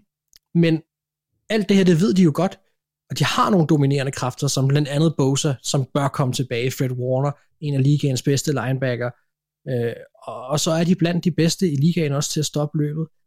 Så der er et problem, øh, altså selvfølgelig er der et problem med, med Aaron Rodgers, han er et problem for alle i ligaen, men 49ers forsvar kommer lige for en rigtig flot præstation mod Cowboys, som også tabte kampen, fordi 49ers lige pludselig begyndte at dominere pass rushet. Øh, og, og det blev spredt enormt godt ud. Fire 49ers spillere havde plus fire øh, sacks. Der var, der var, hvad hedder det, der var 14 quarterback hits i alt, og de havde pressures på 45,8 af Cowboys dropbacks. Det var en magtdemonstration. Selv med Bosa ude, så dominerede de. Og nu ved jeg godt, at Anders siger, at de er Washman, Eric Armstead, han er bestemt en spiller, der er brandvarm. Og hele den højre side af Packers o kan blive udstillet den her kamp. Ah, ah, Mark, jeg sagde ikke, de var washed. Jeg sagde, de var rigtig gode. Nå, jeg synes, du sagde, de var washed. Nej, nej, nej, nej. De har en af, den, de mest, en af de bedste defensive linjer, i, altså spillende linjer i ligaen. Godt. Ja. Godt. Super. Så er alt jo godt. Perfekt. Godt, du hører efter, Mark. Ja, men jeg, det, jeg, jeg kan ikke høre alt, hvad han siger, men jeg, jeg skal forsøge. øhm, jeg sagde, det blev måske et wash, altså det går lige op D-line mod O-line. Det var ah, det. super. Så kan det være, at jeg har hørt forkert der. Det har jeg ja, ja. Godt så. Godt. Øhm, nå, men hele den højre side af Packers O-line, den kan blive udstillet den her kamp. Der snakker Billy Turner, der er også Lucas Patrick, og egentlig også Josh Myers på center kan for mig tabe meget af kampen for Packers, og lykkes det for 49ers fuldstændig, og, og eller ikke måske fuldstændig, men langt hen ad vejen, at tage Aaron Jones og, og, og AJ Dillons betydning i løbespillet ud, som vi også må anerkende har været vigtig for det her Packers angreb, så kan 49ers pass rush måske lægge ørerne lidt mere tilbage og angribe. Så 49ers de vinder, fordi de langt hen ad vejen, synes jeg, matcher godt op mod Packers. Øh, ligesom mod Cowboys, så kan de køre den type angreb, de gerne vil. Og øh, som tre gange har været kryptonit for Packers i slutspillet, øh, fordi at deres forsvar lige nu topper, og fordi de kan lægge hårdt pres på Aaron Rodgers fra flere sider. Og så til ja. allersidst, fordi at deres head coach lige nu har et, et unikt hold, der er en stor mundfuld for alle hold i NFL, fordi at det er så det er så anderledes, det du møder øh, med Carl Shanahan. Ja. Havde, havde du flere matchups, eller havde du af det hele ind, du skulle? Nej, jeg har, jeg tog kun Joe Barry og Carl Shanahan. Og jeg Joe Barry et... er jo for dem, der ikke lige er med, helt med, uh, Packers' defensive koordinator. Ja, så det er Mathias, en, må jeg lige øh, nævne lidt hurtigt? En, en skakkamp, der er nærmest, må man sige, uden for, uden for kridtstregene. Ja, du må gerne sige noget, Anders. Ja, undskyld, det er bare Trent Williams mod Rashawn Gary. Oh, det var jo ja. ikke min side, men hold nu kæft. Det bliver fedt at se. Ja, Gary, der jo øh, har, har virkelig blomstret op i år efter, ja, hvad er det, efter et par, et par halvskuffende sæsoner. Jeg mener, at han var også okay sidste år. Han begyndte ligesom at, at skride fremad yeah. sidste år. Men jeg mener, at han er den anden mest uh, pressure-producerende outside linebacker, eller outside edge, edge rusher, efter TJ Watt. Over hele sæsonen? Jeg mener det. Jeg så et eller andet PFF-tweet her forleden, i går faktisk. Jeg skrev endda til Mark, at øh, hvis, han ikke, hvis han ikke kom ind på det, så ville jeg tage det her, fordi jeg synes simpelthen, det er så fedt et matchup. Og Trent. Williams er jo et beast. Altså, jeg fik, jeg fik nævnt, at, at Trent Williams og den offensive linje selvfølgelig bliver vigtig, fordi der er Ja, ja, ja. pass rush, der skal tages, øh, tages seriøst fra Packers side af. Han er, Men, øh, han er tredje, tredje mest produktiv. Tredje- Ifølge, tredje altså, mest, ifølge PFF's øh, udregning, som øh, vægter Sachs lidt højere. TJ Watt Okay. er nummer to. Hvem er nummer et? Ja, hvem tror du? Når jeg siger, det, at på den, Watt er Nå, jeg- nummer to. når jeg siger det på den måde. Ja, det er et godt spørgsmål. Trey Hendrickson. ja, okay, selvfølgelig. Med 0,1 procent. Og men, altså, Trey Hendrickson, Mathias, han er også bare bedre end TJ Watt. Altså, Nej, det siger jeg ikke, han er. Det siger jeg jo, ikke, jo, han jo. Nej, nej, men det siger øh, jeg. Øh, generelt er Bengals bare bedre end Steelers. På et øh, per Ravens. snap basis, som man siger det i USA, der er han så åbenbart mere produktiv ifølge PFF. Wild. Meget, meget lidt mere, men en lille smule mere. Mm. Så øh, nå, nok om det. Uh, tak for det, Mark. Vi uh, går videre til det næste NFC-opgør i weekenden, og uh, det er Rams mod Buccaneers. Og Thijs, du skal fortælle os, hvorfor Super Bowl-mestrene de, uh, vinder. Yep, det, det vil jeg prøve på. Altså, jeg, jeg, ikke de kommende nødvendigvis, men sidste års i hvert fald. De forsvarende, ja. de forsvarende Super Bowl-mestre, hvorfor de uh, tager endnu et skridt mod uh, at, at lave en ja. repeat. Uh, det, det er lidt svært lige nu at sidde og snakke om boks. Øh, de har nogle skader på den offensive linje, som, hvor vi lige afventer og ser, hvordan det går ud øh, og, og fungerer her. Men øh, jeg vil sige offensivt, øh, synes jeg, at øh, hvis den her offensive linje ellers er intakt nogenlunde, så synes jeg, der er gode muligheder for Brady og company. Øh, meget af Rams' forsvar føler jeg går gennem deres pass rush. Det går gennem Von Miller, det går gennem Aaron Donald, og det er også to fantastiske spillere, selvfølgelig også Leonard Floyd og andre gode folk på den her defensive linje. Men det er især Von Miller og Aaron Donald, der skaber en masse ravage, har gjort det øh, her i den halvdel af sæsonen. Hvis Buccaneers' offensive linje er øh, fuldtallig, det vil sige, at øh, Tristan Wirfs er med, øh, Øh, Alex Kappa også er med indvendigt, øh, de har ellers fem starter, så, så er, er det en af de bedste pass protection, eller pass protected offensive linje i, øh, linjer i NFL. Og vi så også, de egentlig havde ret godt styr på Eagles øh, pass rush øh, langt hen ad vejen. Jeg ved godt, at Eagles fik øh, en masse sex, men, men jeg synes egentlig ikke, at øh, Brady var under pres voldsomt meget. Øh, det, det endte bare ofte i sex, øh, når han så var, kan man så sige. Um, men jeg synes, at, at det må de holde fast i Buccaneers og stole på, at den offensive linje er en, en, en måde at, at, at flytte bolden på. For jeg synes, at, at Rams' secondary, den er ikke noget særligt. Hvis vi kigger her i anden halvdel af sæsonen, så er det et midlermådigt kasteforsvar, som Rams har sat på banen. Jeg ved godt, de over hele sæsonen i DVOA ender som det 5. 6. bedste hold, men hvis vi ser det øh, anden halvdel af sæsonen, så er det, et, øh, så er det, det 15. 16. bedste i, i EPA per play kasteforsvarsmæssigt. Så jeg synes, der er nogle muligheder i den her secondary, som selvfølgelig også er ramt af skader. Altså, vi, vi snakker vi snakker jo typer som som uh, Nick Scott og Terrell Burgess på safety, Travin Howard spiller noget linebacker, ikke? Eric Whittle er kommet tilbage. Der er mange skader her i midten af banen på linebacker og safety især. Så jeg føler, at hvis man ellers har den her offensive linje, som kan holde nogenlunde fornuftigt styr på Donald og, og Von Miller, så er der gode muligheder for at kaste bolden. Og Box har haft et af de mere, øh, mest effektive kasteangreb i ligaen, øh, selvom Chris Godwin selvfølgelig er skadet, og Antonio Brown øh, øh, ikke er på holdet længere. Øh, men hvis du skal slå Rams, så skal du selvfølgelig også øh, på forsvaret kunne præstere, fordi Rams har et godt angreb, det har de haft hele sæsonen. Øh, små bump på vejen for Rams' angreb, men det er, det er et super godt kastangreb. Anden halvdel af sæsonen her for Buccaneers, fra uge 9 og frem efter, har de haft et top 4 kasteforsvar i EPA per play. Det havde man måske ikke lige tænkt over det, eller tænkt Buccaneers' forsvar som så godt, men noget af det selvfølgelig modstanden, de har mødt, men det har fungeret ret godt. De har nogle dygtige spillere, der var til David, Antoine Winfield har gang i nogle super, super gode sæsoner, og de er ved at få deres cornerbacks tilbage efter mange skader. Jamal Dean er tilbage, øh, starter nu igen på den ene side, øh, hvad hedder det, Carlton Davis var tilbage i weekenden. De to er dygtige cornerbacks. Så må vi se, om de får Sean Murphy Bonding tilbage i slotten, eller om de skal spille mere med tre safeties, som de gjorde i weekenden mod Eagles, hvor Winfield spillede en del nede i slotten. Um, men det er et rigtig godt kasteforsvar. Og jeg føler, at Buccaneers' kombination af fornuftige cornerbacks og en rigtig god defensiv linje er noget, som godt kan skabe nogle godt kan trigger nogle af de her ting, som når Rams har haft problemer i år, så er det fordi deres offensive linje er faldet lidt sammen, og det har forceret nogle fejl fra Matthew Stafford, som bare har været rigtig, rigtig dyre. Øh, Buccaneers har i år den næsthøjeste pressure percentage. Noget af det er på grund af, at de blitz så meget, men det er en god defensiv linje. Vita Vea, øh, Jason Pierre-Paul, øh, Jack Barrett er tilbage, Joe Tryon Sjojenka, øh, deres rookie, en dommerkonsul, de har mange gode folk på den her defensive linje.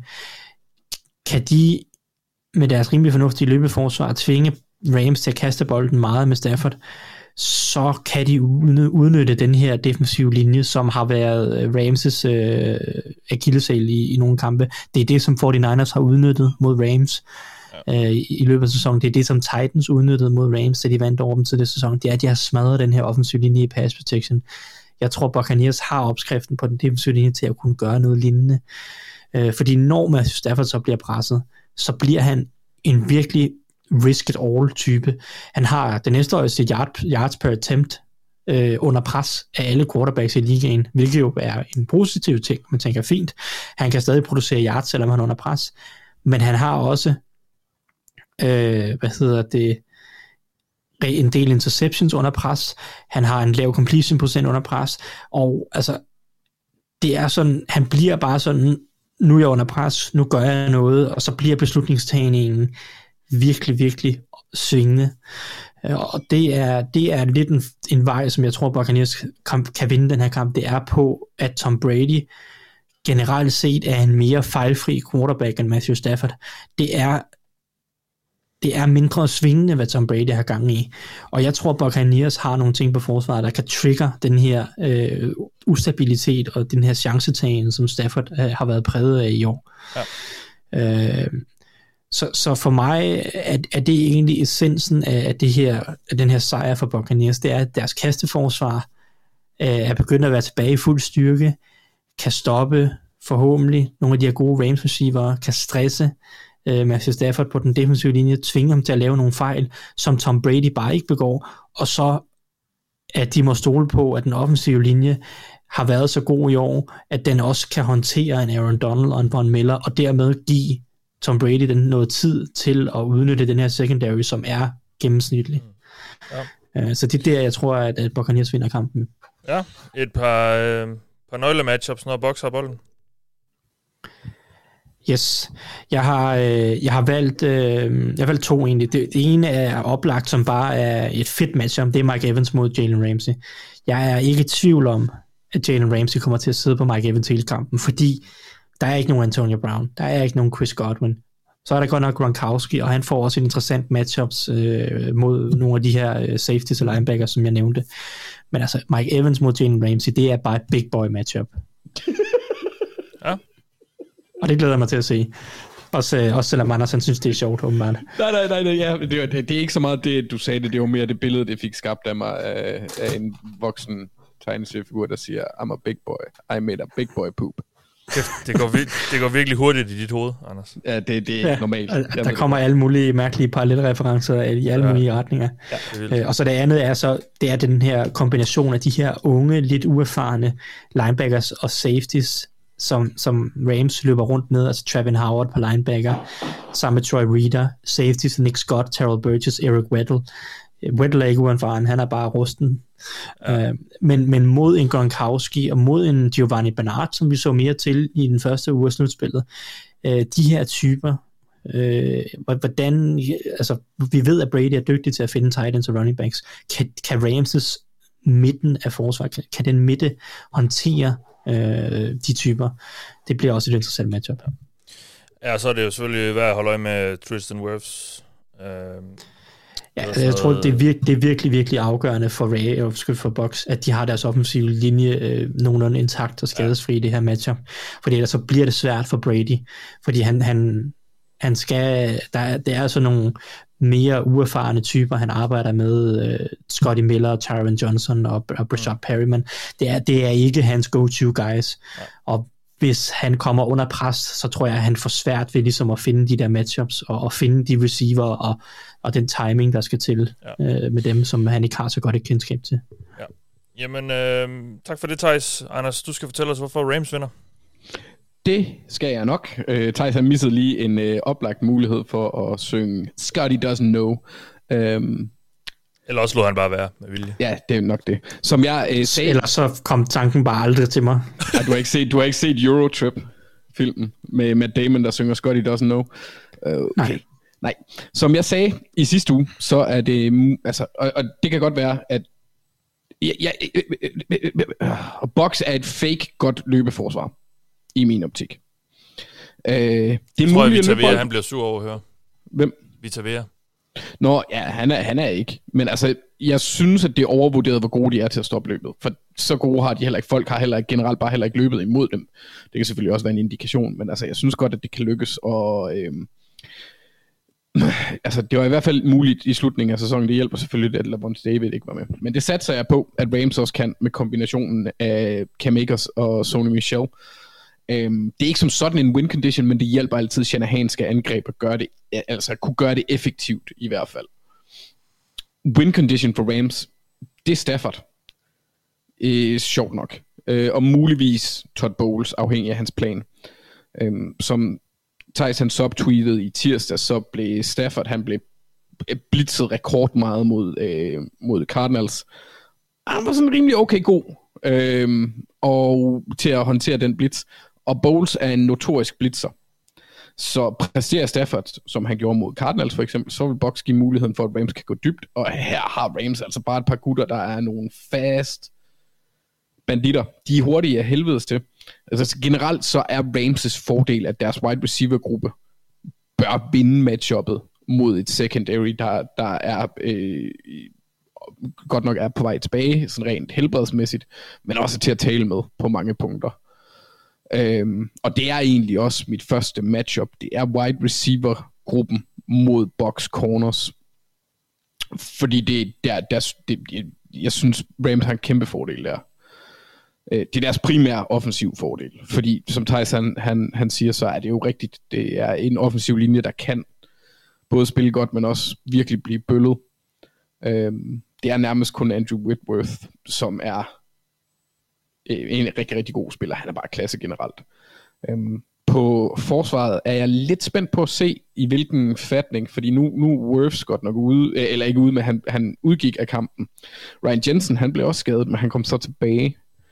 Og jeg er ret spændt på, hvilken forfatning han spiller i, men øh, hvis, hvis ankelskaden den, den giver ham problemer, så har han et matchup, der er ret ondskabsfuldt øhm, i Aaron Donald. Det er ikke nemt at spille mod ham generelt, og det er satme ikke nemt, hvis du har ondt i anklen.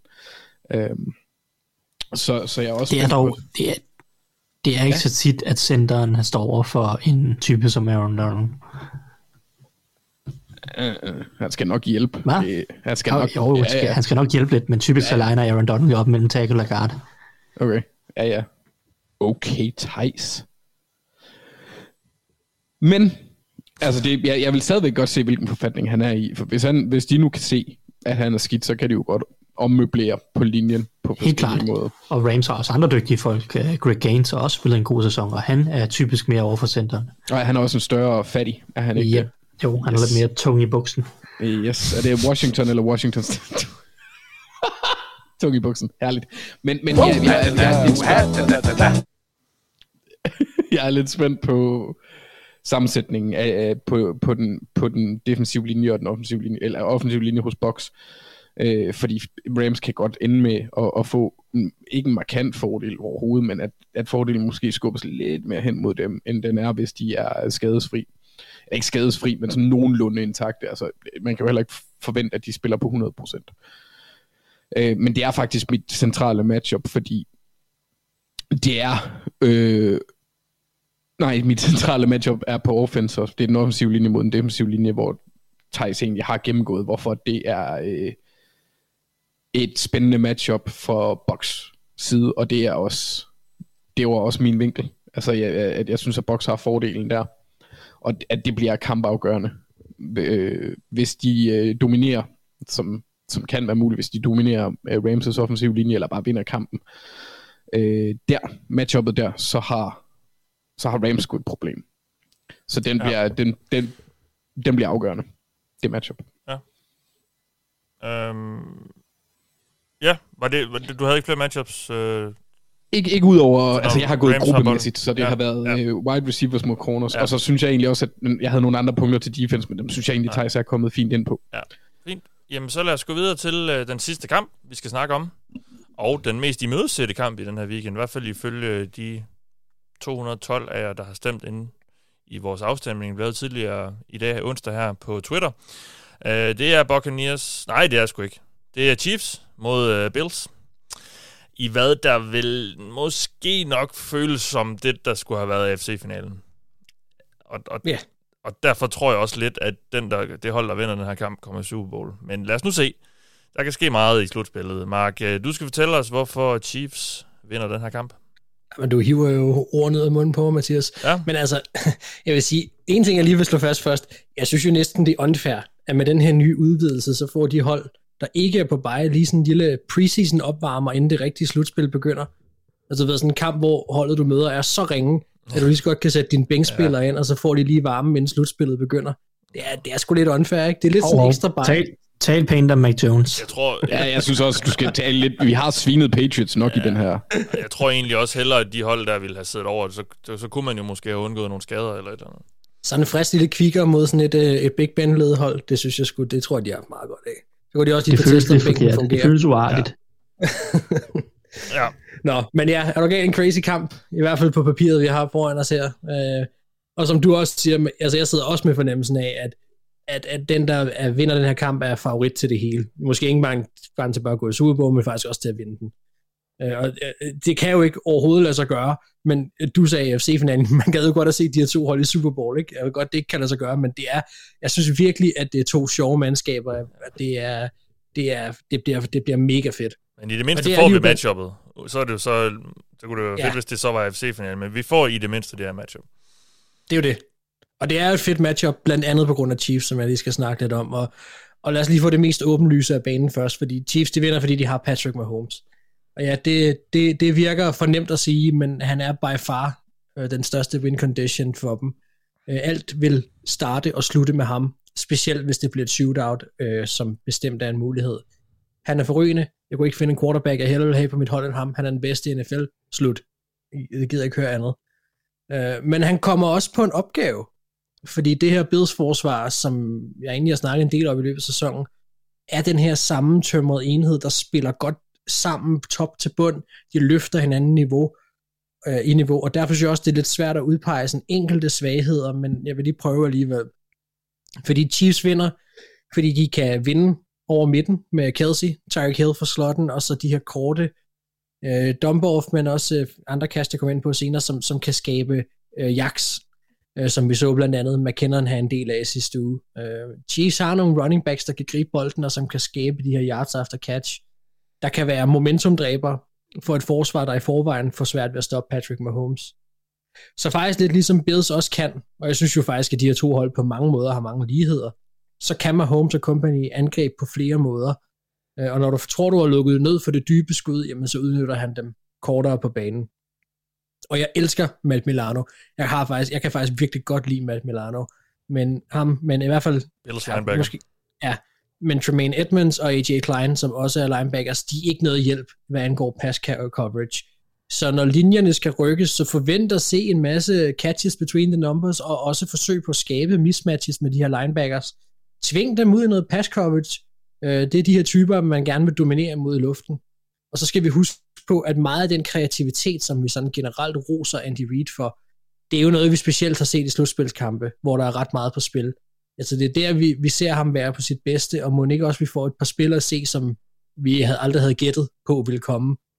Øhm, jeg vil gerne lige slå ned på et område, som Chiefs i den sidste halvdel af sæsonen har arbejdet en del på, og det er deres øh, reload motion, eller faktisk nærmere, hvordan de faker den, øh, og får iscenesat deres running backs øh, i kastespillet, og specielt ind over midten. Øh, en, en, en reload motion, det er jo, når quarterback, eller, nej, undskyld, når running backen starter som wide receiver, men inden snappet går i motion, på vej tilbage som running back, og, og når det sker, så plejer det at give forsvaret, hvad kan man sige, en, en, en færre chance til at rokere og måske følge op på ændringen. Men Chiefs, de har altså flere gange i år faked den her.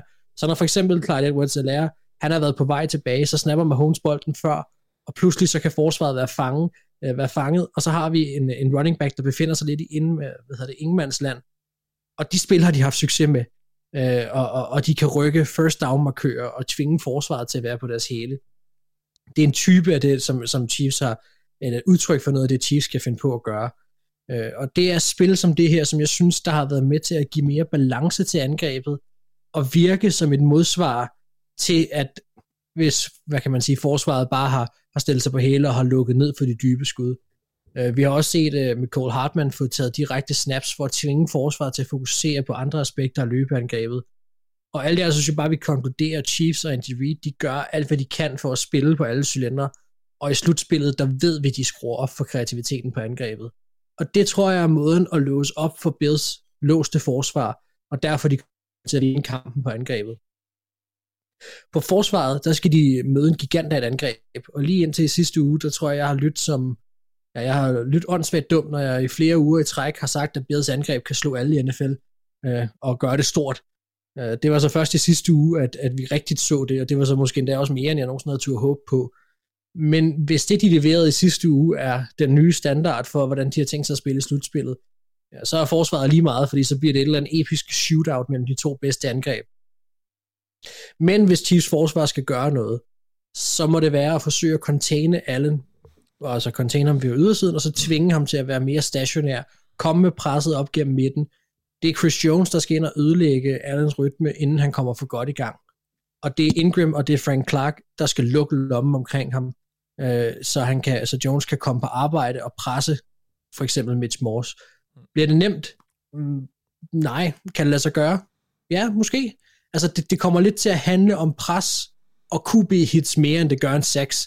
Fordi Josh Allen, han er ikke en quarterback, som er blevet sækket særlig meget over. Men kan man presse ham? Kan man ødelægge hans rytme? Kan man have hænder i ansigtet på ham?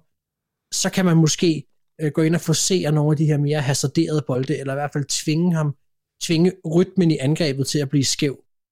Øh, jeg kan ikke se for mig, at Chiefs secondary kan lukke ned for Stefan Dix og, og, og resten af gruppen der. Dog vil jeg sige, at vi har snakket meget om, at, at det er Melvin Ingram kom til klubben, og at Jones blev rykket tilbage indvendigt, var en stor del af det turnaround, som, som Chiefs forsvar var igennem øh, i løbet af sæsonen. Men jeg synes heller ikke, vi skal underkende, at det de bænkede Daniel Sørensen, Sorensen øh, og gav... Øh, hvad for noget? Ja. og gav Thornhill chancen øh, over for Tyron Matthew, også har spillet en stor rolle. Jeg synes, det har åbnet op for deres roller, og i den her kamp, der kommer vi til at se de to være, øh, hvad kan man sige, skakbrækker, der skal rykkes rundt, for at forsøge at sætte Allen mat. Så har vi Willie Gay, en, en anden dimension end, end Bolton som linebacker. Vi så ham ikke meget mod Steelers, men jeg tror, at i det her, øh, den her kamp, der har han et matchup, hvor han kan få en stor rolle. Specielt når det gælder om at stoppe Allen, hvis han kommer i løb på ydersiden, så tror jeg, han kan, jeg tror faktisk, han kan få en ret god kamp. Øh, det, skal, det skal Chiefs i hvert fald håbe på. Og, og det er de, de kræfter, der skal trække, øh, hvad er det, som, som de skal trække på på forsvaret mod Bills angreb. Så ja. Chiefs, de vinder, fordi at de har med Holmes, fordi de kan skabe mismatches øh, og være kreative nok til at åbne op for det her Bills forsvar, den her enhed, som spiller så godt sammen, øh, så har de en mere erfaren head coach med nogle bedre, unikke spilkald, øh, og så vil de forbedringer, deres forsvar har fået i løbet af sæsonen, være nok til at slå Bills ud af rytme. Og selvom det bare er lidt, så er det afgørende i en kamp, hvor at, øh, den første, der træder ved siden af, allerede er bagud. Ja, tak for det, Mark. Og jeg kan også høre, at du fik flettet dine matchups ind, så det er godt. Mm, jeg har faktisk en matchup. Ah, okay. Um, som egentlig er, det er lige så meget for at hylde Creed Humphrey, og så har jeg egentlig sagt over for, for et Oliver, men man kan jo også bare sige, det er, det er også bare mod det her pres øh, generelt fra, fra Bills, og det der med, at hvis de skal, altså med Holmes igen, altså jeg har valgt den af flere årsager. Creed Humphrey, han er rookie, han skal overøses med kærlighed. Han er center. Wow, ja, ja det er præcis. Wow en sæson, wow en spiller han for vild. Han har klart en styrke løbe, løbeangrebet, men i pass protection, der har han kun tilladt 11 pressures og 2 sacks hele året. Altså han har sin quarterbacks ryg. Øh, og som, som jeg nævnte tidligere, så synes jeg, der er visse ligheder mellem de her to mandskaber. Og jeg snakkede om, at Chiefs skal containe øh, Allen og presse op igennem midten. Jeg tror jo gerne, at, at, at Bills egentlig vil meget det samme med Mahomes.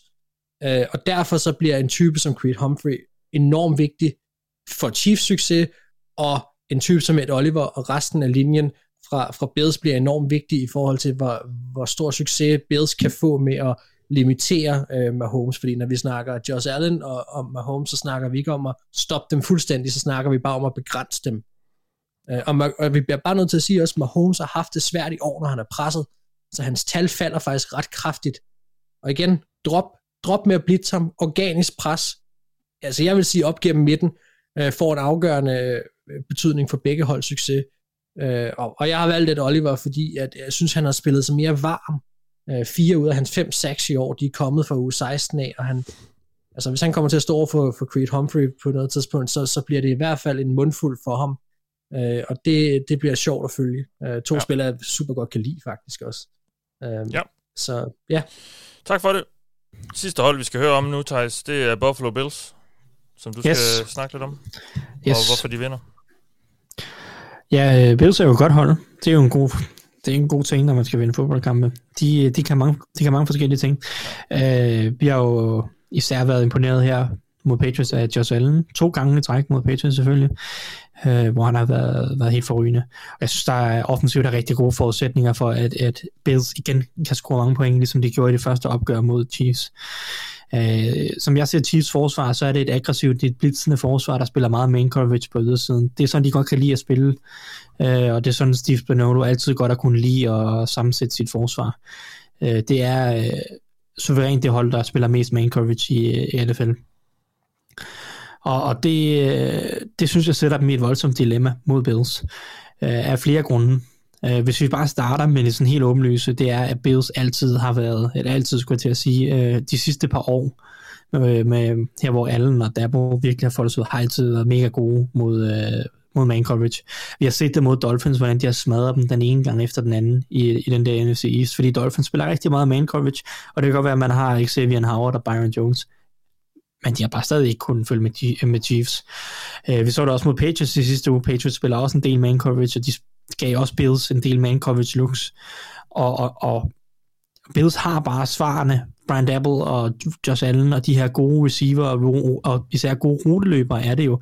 Stefan Dix er en fantastisk ruteløber. Emmanuel Sanders er en klog og erfaren, dygtig ruteløber. Cole Beasley lever også på at løbe gode ruter. Øh, så har du Gabriel Davis, der også kan løbe ruter. Altså, det her, det er jo ikke, det er jo ikke en receivergruppe, der smadrer folk på fart, eller på, fys, øh, på fysisk, altså det er jo ikke Titans, hvor de bare er fysisk kæmpe store, eller, eller netop Chiefs, som har tonsvis af fart.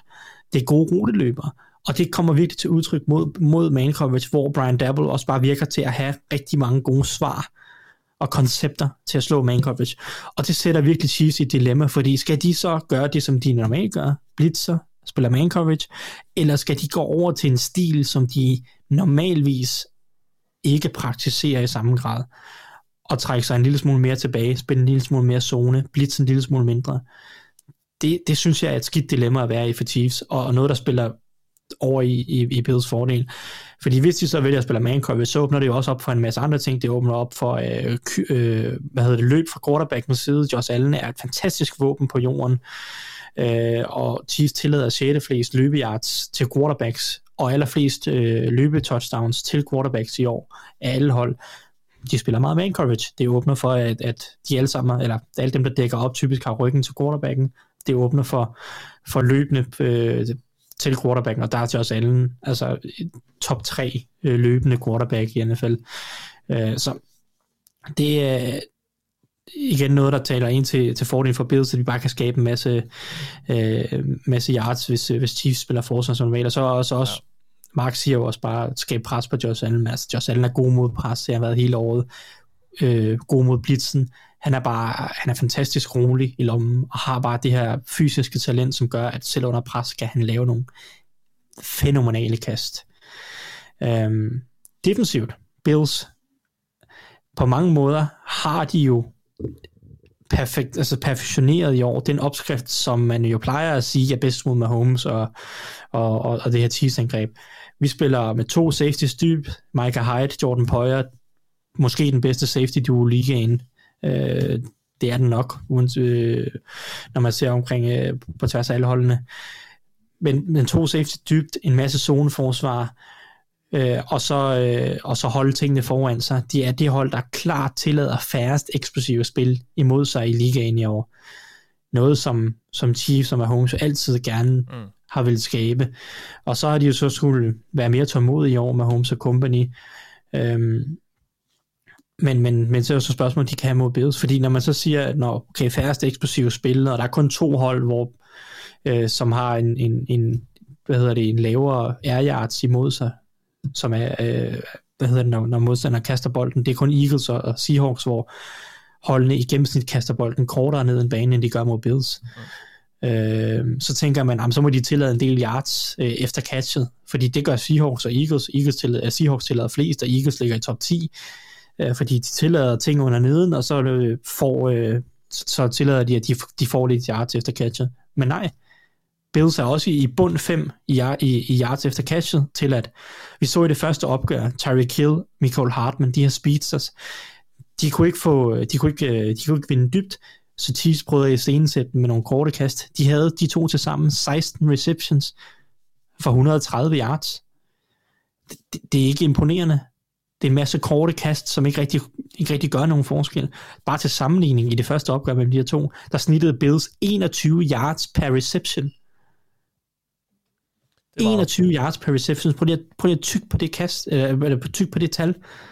De havde over 300 yards på 15 completed kast. Det viser noget om, hvordan, hvordan, hvordan Bills bare er i stand til at, at lukke ned for de her eksplosive spil, holde tingene foran sig, mens at Chiefs har problemer, fordi de spiller så meget man coverage mod de her dygtige receiver og en Josh Allen.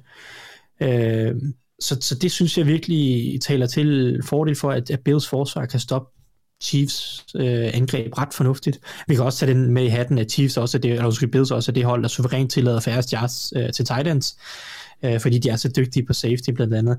Øh, så der er jo også lidt Travis Kelsey der, som han kan prøve at mm. arbejde med. Så altså, jeg synes, at der er rigtig mange gode ting for det her Bills hold, vi kan snakke om.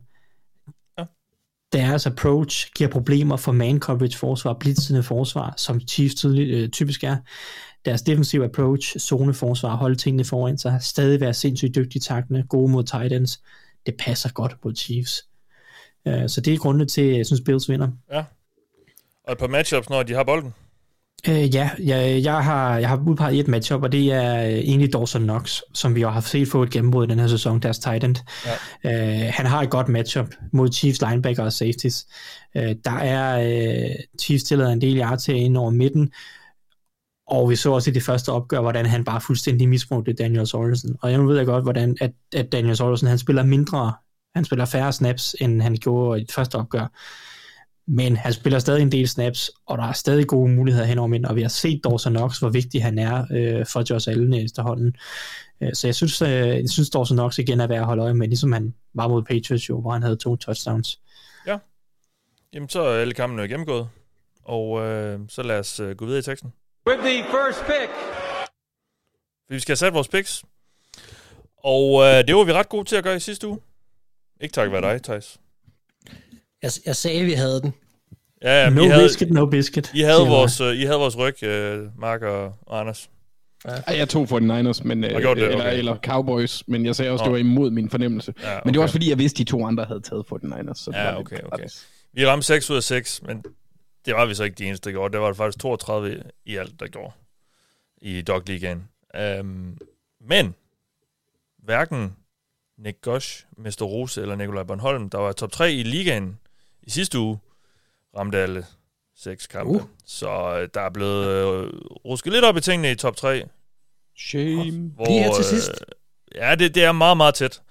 Det er meget, meget tæt. Uh, nu ligger Mads, Mads Vest Larsen nummer 1, og Nikolaj Bornholm er nummer 2 og Nick Gosch er nummer 3. Og der er altså kun øh, der er 13 point fra nummer 1 til nummer 3, og der er og nummer 4 har hvad er nummer 4? 29 point op til, til tredjepladsen, så det er ret tæt. Alt kan ske. Og det, øh, det er jo så spændende, fordi at top 3, alle i top 3, får en Dog Cup når sæsonen er slut efter Super Bowl. Så øh, der er jo altså noget at spille om ind i uh, Dog League. Jeg, jeg blev faktisk lidt nysgerrig på, fordi jeg, jeg, jeg, vil, jeg vil sådan lige se, okay, hvor mange skal man have ramt rigtigt for at ligge helt deroppe i toppen? Vi ligger faktisk selv ret godt samlet. Vi ligger nummer 9 i Dog League, så vi, uh, vi er faktisk ret godt med. Um, Øh, men jeg kiggede lidt på, hvor mange de havde ramt rigtigt i top 3, og det sjove er så, at Mads, Mads der ligger nummer 1, han er den, faktisk den i top 3, der har ramt færre kampe. 65 procent. Så det er stadig ret godt. Øhm, de andre har ramt lidt flere, men har så åbenbart ikke været lige så gode til at prioritere dem. Så Mads har altså fået flere point ud af det. Og øh, der bliver jo færre og færre kampe i hver runde at, at spille om, så det er altså øh, det er nu, det gælder om at, at ramme rigtigt, øh, hvis, man, øh, hvis man vinder en kop. Og lad os se, om vi kan blive ved med at, øh, at køre den perfekte stime her. I. Hvor, hvor er vi selv henne procentmæssigt? Nævnte du det? Ja, jamen, jeg, tr- ja, jeg har faktisk ikke lige tallet med i den her uge, men jeg tror, det er sådan 62,5. Nå, okay. Vi er jo langt fra mål, og kan heller ikke nå 66,6 nu. Men Øhm. hvor endte vi i Dog Ligaen sidste år? Ikke procentmæssigt, men placering? Ja, det kan jeg faktisk ikke huske. Nej, okay, fordi det er jo, vi kan jo sagtens ende højere. Ja, og vi ligger som sagt også ret godt. Så det er jo, det er jo positivt. Vi har, jeg har åbenbart fået dem prioriteret OK, selvom Ja, ikke jamen, du er god, Mathias. Jamen, jeg, jeg rangerer dem jo egentlig efter bare, hvem der er størst favoritter hos bookmakerne, Mm. hvis jeg skal lige skal afsløre det. så, så skal jeg ikke tænke så meget selv. Um, og det er så åbenbart gået fint. Nå, lad os forvalte de her kampe her, de her. Og vi starter jo, uh, tager dem i samme rækkefølge, som vi også uh, lige har snakket om dem i. Så det er Titans Bengals her. Anders, hvem vinder? Det gør Bengals. Okay. Jeg, øh, jeg er mere Ja, nej, tryg ved Bengals øh, mulighed for at presse Titans dybt, eller jeg er mere utryg ved Titans cornerback-gruppe, end jeg er ved, ved Bengals offensiv linje. Ja, okay. Mark? Du skulle jo tale for Titans. Ja. Men jeg tror også, jeg tager dem. Jeg håber, Ja. at Bengals vinder. Okay. Men øh, jeg, jeg tager Titans. Så er du Hvis tung. jeg lige må komme Ja, bare kom, Anders. Med én ting, så er det også en af grundene til, at, at jeg tager Bengals er også, at jeg synes, Bengals har et, et hold, som Titans ikke kan bølle. Altså hvis Bengals kommer vildt meget bagud, så kan de stadigvæk komme tilbage. Mm. Det er lidt anderledes mod de hold, som Titans plejer at bølle, lige bortset fra Bills. Der har de bare deres nummer. Men jeg synes bare, at, at matchup-mæssigt har Be- Bengals muligheden. Ja. Men jeg tror, det bliver en tæt kamp. Det skal lige siges. Det er ikke fordi, at jeg hater totalt på Titans, men, men Nej. jeg, jeg, jeg kan bare bedre lide Bengals her. Ja, jamen Thijs, du får lov til at være tunge på vægtskålen så. Yes. Jamen, øh, jeg har tænkt mig at vælge øh, Tennessee Titans. Jeg, okay. jeg synes, at deres forsvar er lidt undervurderet. Jeg tror faktisk, at øh, de spiller en god kamp. Modtaget. Og så skal de nok score nogle point offensivt. Ja. Jamen øh, lad os gå videre til den næste. Packers mod 49ers, Thijs, så kan du lægge ud.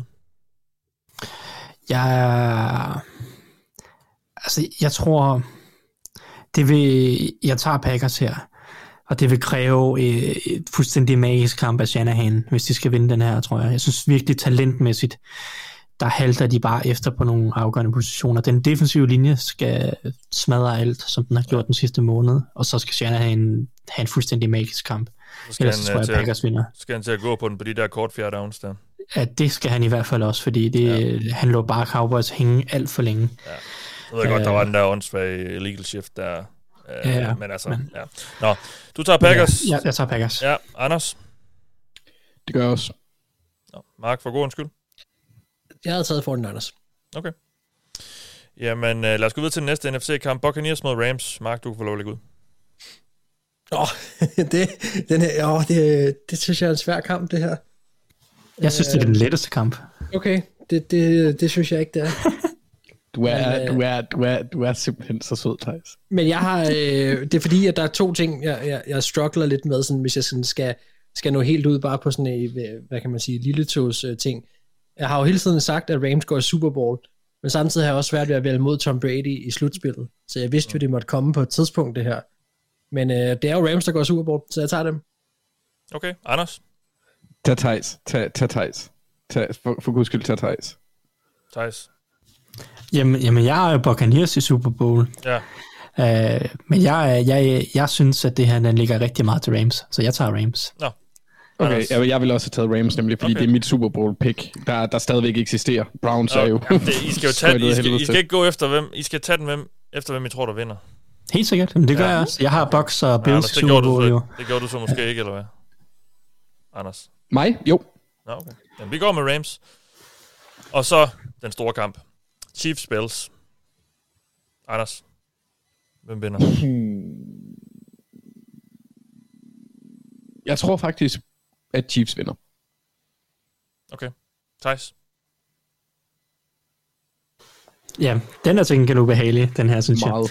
Det synes jeg, det, der, er jeg- der har jeg sgu nemmere ved at vælge. Men det er godt, Okay. jeg får lov til at lukke den så. jeg. Ja, men det, det, den, det glæder mig til at høre, hvad du vælger, fordi jeg tager Bills. Ja, men så tager vi Chiefs. Okay. Okay. Jeg, øh, altså jeg, er jo, jeg kan jo ikke lide at vælge andre end Chiefs. Eller når, Men- vi, eller når vi gør det. Men jeg tror faktisk, jeg vil vælge Bills i den her uge. Uh, Men øh, vi går med Chiefs. vi må lægge en, du må lægge en øh, afstemning ud til seerne, Jeg synes, prøv at eller lytterne.